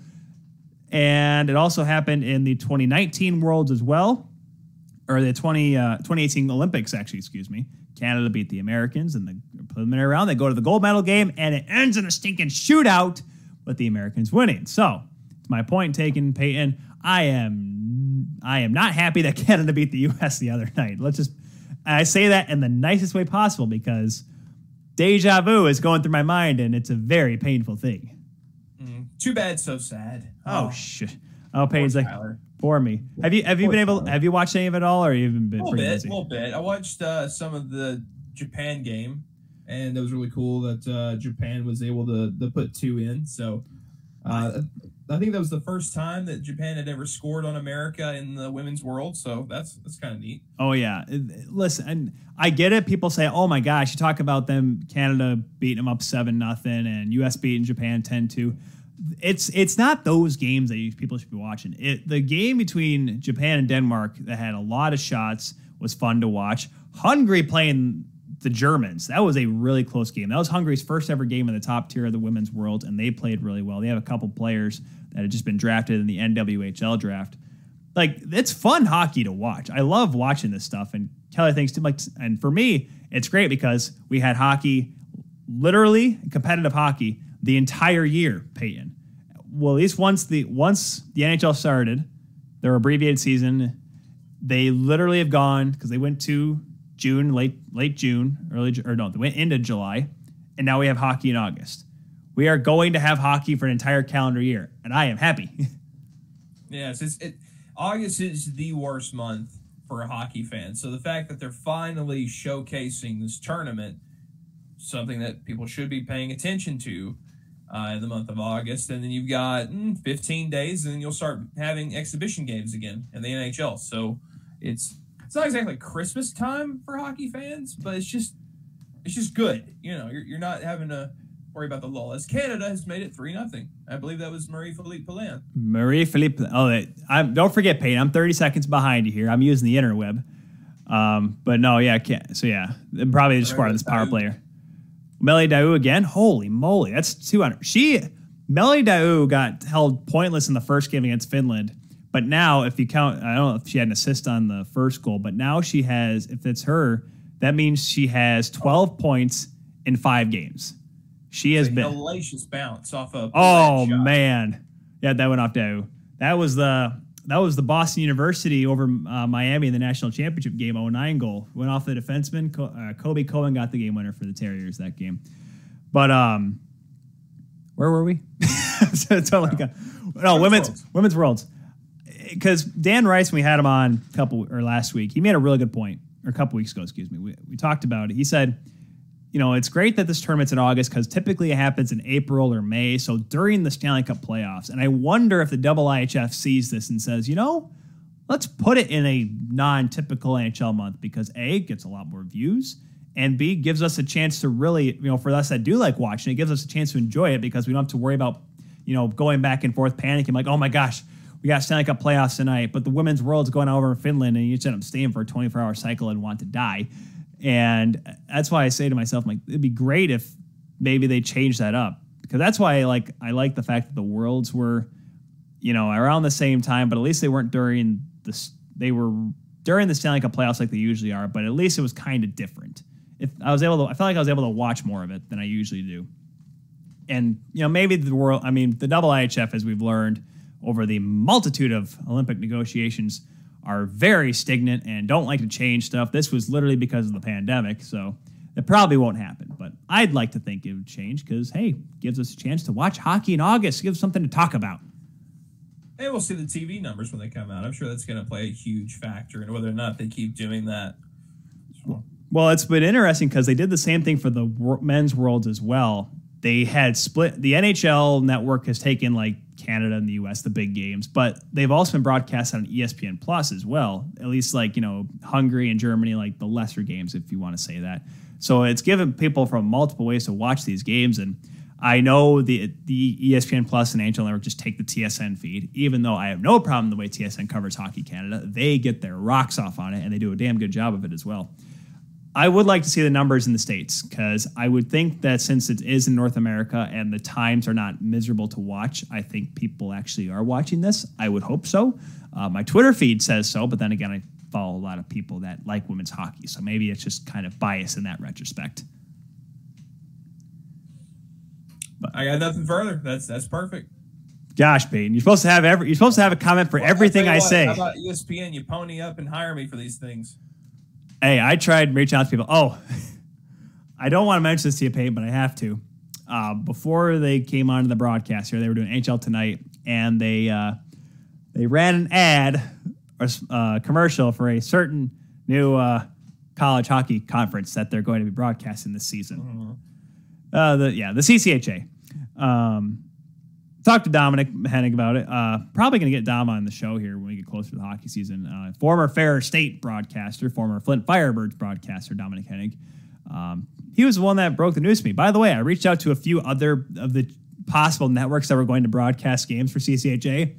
A couple of them did not know that that was going to happen from the people mm. I talked to. So, uh, but NHL Network is confirmed, and I've heard a couple others that I'm not going to mention simply because of the fact that I don't want to mention companies that said they don't know that they're going to broadcast them this year because I think that would be in bad taste. But it's good to see. You know what? And I know obviously Peyton with you know with staying with Alabama Huntsville and how that all went down with the CCHA. At least it's good to see though that there is a confirmed national network that's going to be broadcasting college hockey because obviously like Bally Sports in North likes to do the Minnesota games and BTN does a lot as well and NESN obviously in the Northeast. But it's good to see a a national network that most people can get with a lot of sports packages is going to be broadcasting college hockey this season. And a conference that rightly deserves it. When I was when all these teams were in the WCHA, I felt like we were all kind of the the best kept secret in hockey. So I'm, Yeah. I'm glad. You know, I've, I've still got a soft spot for the CCHA. Uh, there's no hard feelings there. It, you know, it is what it is. It's it's business, and um, you know, it's good to see the teams that I you know was was part of coverage for actually getting a national spotlight as as they deserve. So. Uh, yeah, it's it's great to see, and it, it needs to needs to continue. College hockey's uh, footprint, I think, needs to to grow and expand. And I think getting more national coverage accomplishes that. And that's why I'm bummed how Hockey East. I mean, most of the games actually you can find for free on like the net because their NESN Plus, shout out to BTN, uh, is free to watch if you want to watch like UMass Lowell play Vermont. You don't have to pay to watch it. But I know like the big games like the Bean Pots on NESN, so I can't get it and kind of stinks. But it's still it's good to see that you know college hockey is still relevant despite a few programs not being around anymore. By by the way, have you heard anything on Anchorage? Is that I, I don't know. I, I- don't know what's, what's happening. It's there. been pretty quiet on their front for a little bit, which is kind of a bummer as well. But of of, of course, I, I we didn't mention it on the show, and I, for shame on us, but this happened a while ago. Robert Morris just getting the axe randomly. I thought Robert Morris was doing fine, and apparently I was wrong. I they were they were a power in that. Uh, I don't say a power, but they were a very competitive team in that Atlantic Hockey Conference. And I thought, hey, they're going to challenge AIC. They're going to be good for years. And the next thing you know, we're gonna have the two McKay- Justin McKalian joining Brandon McKalian over there at Ferris State because McKalian, one of them, had to go find a job after Robert Morris decided to up and call it a day. But Peyton, unfortunately, knows way too much about that. Uh, unfortunately, hence why, folks, he's a free agent broadcaster because some people think it's too expensive to run a college hockey team, even though people raised money for it. yeah. There's I I know one of the people with deep pockets, so uh, Uh, heard from the source that you know it could have kept going. Now I did get a, an explanation on that, and I'm going to butcher the heck out of it. But he he did say that going independent still would have been a, a very monumental, near impossible task, um, even if it was just for one season. And a lot of it had to revolve around uh, travel budgets, you know, and, and bringing in other teams too. So um, mm, there's a lot more that, that goes into um, college hockey than meets the eye, but um, you know I, I hate it, and, I'm I'm trying not to dwell on it because you know I, I'm a hopeful man and I like to keep my, my head up, but I'm afraid that this is this is it for UH hockey. I, I don't know if this really if there is a comeback. Um, and that's why I said when this all broke down that there needs to be another team in the South that, that steps up to the plate and uh, and gets the job done. And we've heard the rumors about Tennessee State, but I think it's going to have to take an Alabama, Georgia, one of them to. they they're getting that they're getting that rink in Athens, man. That rink's building up over there in Georgia. I it's I'll be honest. The problem is this this pandemic ruined a lot of momentum. Now I mean, I mentioned it many times with women's hockey, but also hockey in the South as well. The SECHC club collegiately are at the moment right now, obviously, but it's always fun hockey to watch. The tournaments are always great. I know you love covering them. Penalty Box Radio loves doing them. They do a great job. But when Georgia made the announcement that they're going to build the rink, and I'm like, oh my gosh, it's starting to happen.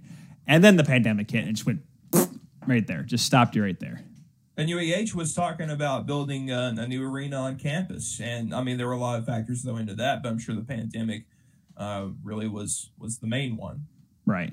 Oh, and that's and let's be honest, the pandemic is the reason why Alaska Anchorage, Robert Morris, and UAH were cut. Now, yes, UAH was saved for one year and then told, "Oh, we, it can't happen again." I don't know. I, uh, but that's what I'm saying. Like the pandemic happens, and that's how all of those programs all of a sudden were going to be the short stick because it is expensive to run a college hockey program because it's not like the big like the many of the Division One colleges that play their conference games regionally, very regional. College hockey doesn't quite have that for a lot of their teams. Obviously, Robert Morris is in the Northeast, which are closer to the Northeast, which is where Atlantic hockey is. But UAH, the Alaskan teams, Arizona State. Then again, Arizona State has a Pac-12 budget, but that's not here or there. It's tough for some of those programs. Yeah, it's uh, it's going to be interesting, and you know, it's not just the southeast. You you do wonder about the southwest.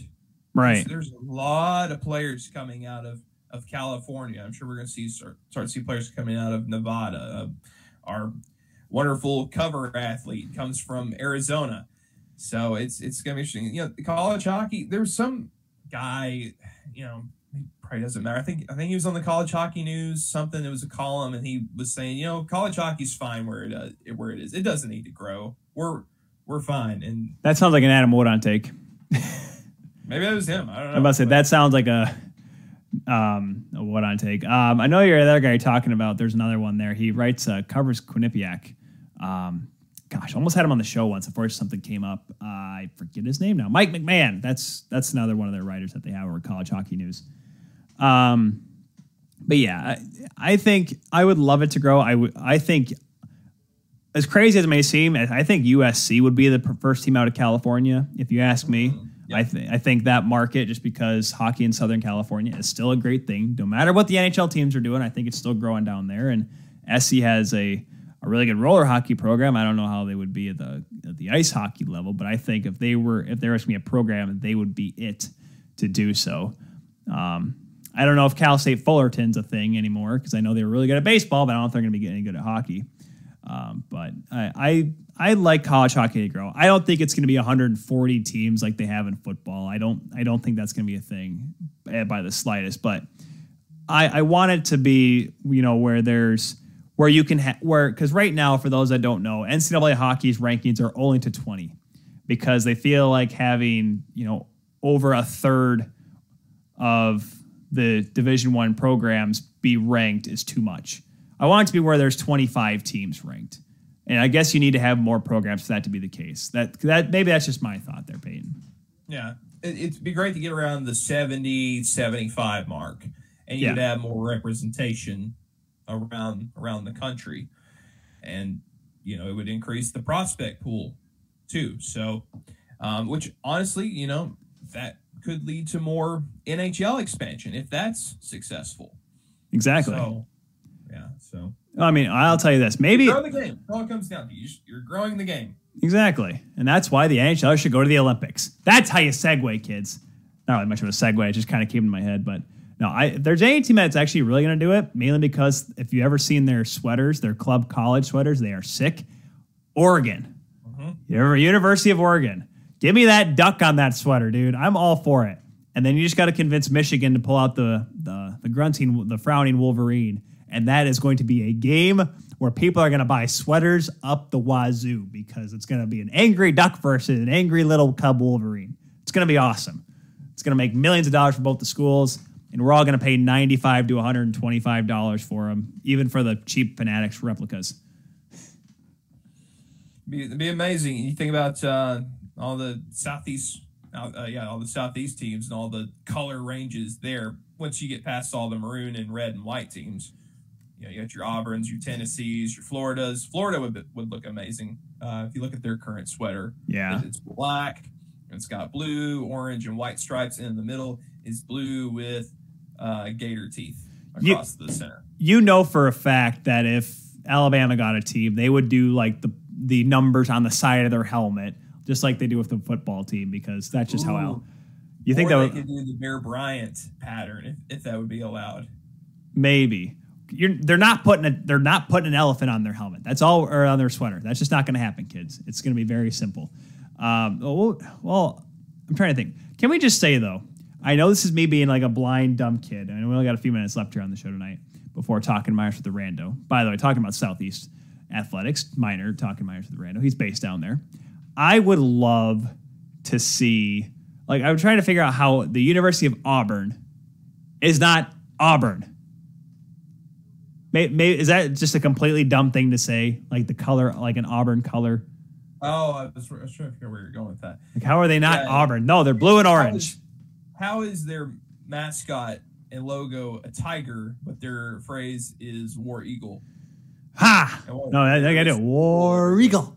Ha! I I don't know what that's all about. Well, it's it. Well, I there's got to be a legend behind it because like some people that still are very new hockey fans. How is the Red Wings logo an octopus? I'm gonna learn you something, kids. I remember I actually jumped. I had to impromptu kind of sort of jump on a. I was listening to like a live someone uh, Slapshot Sweethearts podcast for those that don't know on on uh, Belly Up Sports. They were doing a live stream during the playoffs, and they came up somehow like how did the Wings become an octopus? And they were kind of they've talked about it before, but they were kind of someone through. So I literally wrote out the whole thing and they posted it up on the board, like the whole story of the the, the Cusimano brothers and how the eight, back in the day it's eight wins to win a Stanley Cup and they'd won eight straight, but blah blah blah blah blah. Kids, you have Google, use it. it's not that hard. Um, Very obsolete tradition. it is, but then again, I you know you know those Italians, they just they drink a little too much red wine and stuff goes sideways and octopi get thrown on the ice and it, it's been sitting around now for holy moly 60 no 70 it's been almost 70 years. Because it, happened in 1952 so kids yes. It has been 69 years since the red wings first had an octopi thrown on the ice. Had to had to give that one out there for you i'm i'm surprised that the, the red wings did not do a, a tribute post for that. It has been 69 years since the Cusimano brothers threw an octopi on the ice in Game Four of the Stanley Cup Finals, because that would have that would have gotten a lot of likes and retweets. For all of you, Well, so Carolina's uh, Oh, gosh there, or, You uh, had to bring that back up. the- thought we were past this, Peyton. I was trying to be nice and funny, but no, you had to go bring back the Hurricanes, bring that back those bunch of jerks. Yeah, because I totally endorse that. Like, I really want to stand behind that statement. Oh boy, oh boy, They- that's it's going to be interesting. Sweater numbers and all this nonsense. We have been chatting up with Peyton Turnage here on this another lovely Monday edition of the Kuehl Show. Three guests tonight. Do not expect four next week, guys. I'm sorry. It's not gonna, like I said. It's not going to be linear. There's no way. It's next Monday's Labor Day. We're not getting four people on the show. There's not four people in the world that want to jump on. Maybe one, maybe two. It may just be me rambling for an hour and that'll be it. I don't know. We'll just have to wait and see. Peyton, thanks for coming on again, pal. It's always good to talk to you. Thanks for having me, guys. Guys, I know I like to play it off. Got, you think, think we have more than one person here. I mean, I guess you can say Wixie's supporting us from the kennel. I guess maybe that's two. Uh. The ghost of Alex. There you go. He, he was watching. I know he was watching. That's why he comments on Tony DeAngelo thing. He was watching from above. He was. Oh, what? What? What do you mean? What do you mean above? I don't know anything about above. I hope he's okay. with us, folks. Oh man. Oh, anyways, we make sure you guys follow Peyton Turnage at Peyton underscore Turnage or El Patron on Instagram. It's a funny name. And totally follow. TikTok now. Oh gosh, TikTok. That's it. That's how we end the show on this bombshell. I'm Todd new TikTok. See you, everybody. You guys have a good night. Thanks for watching the Kuehl Show You're on 12 Ounce Sports.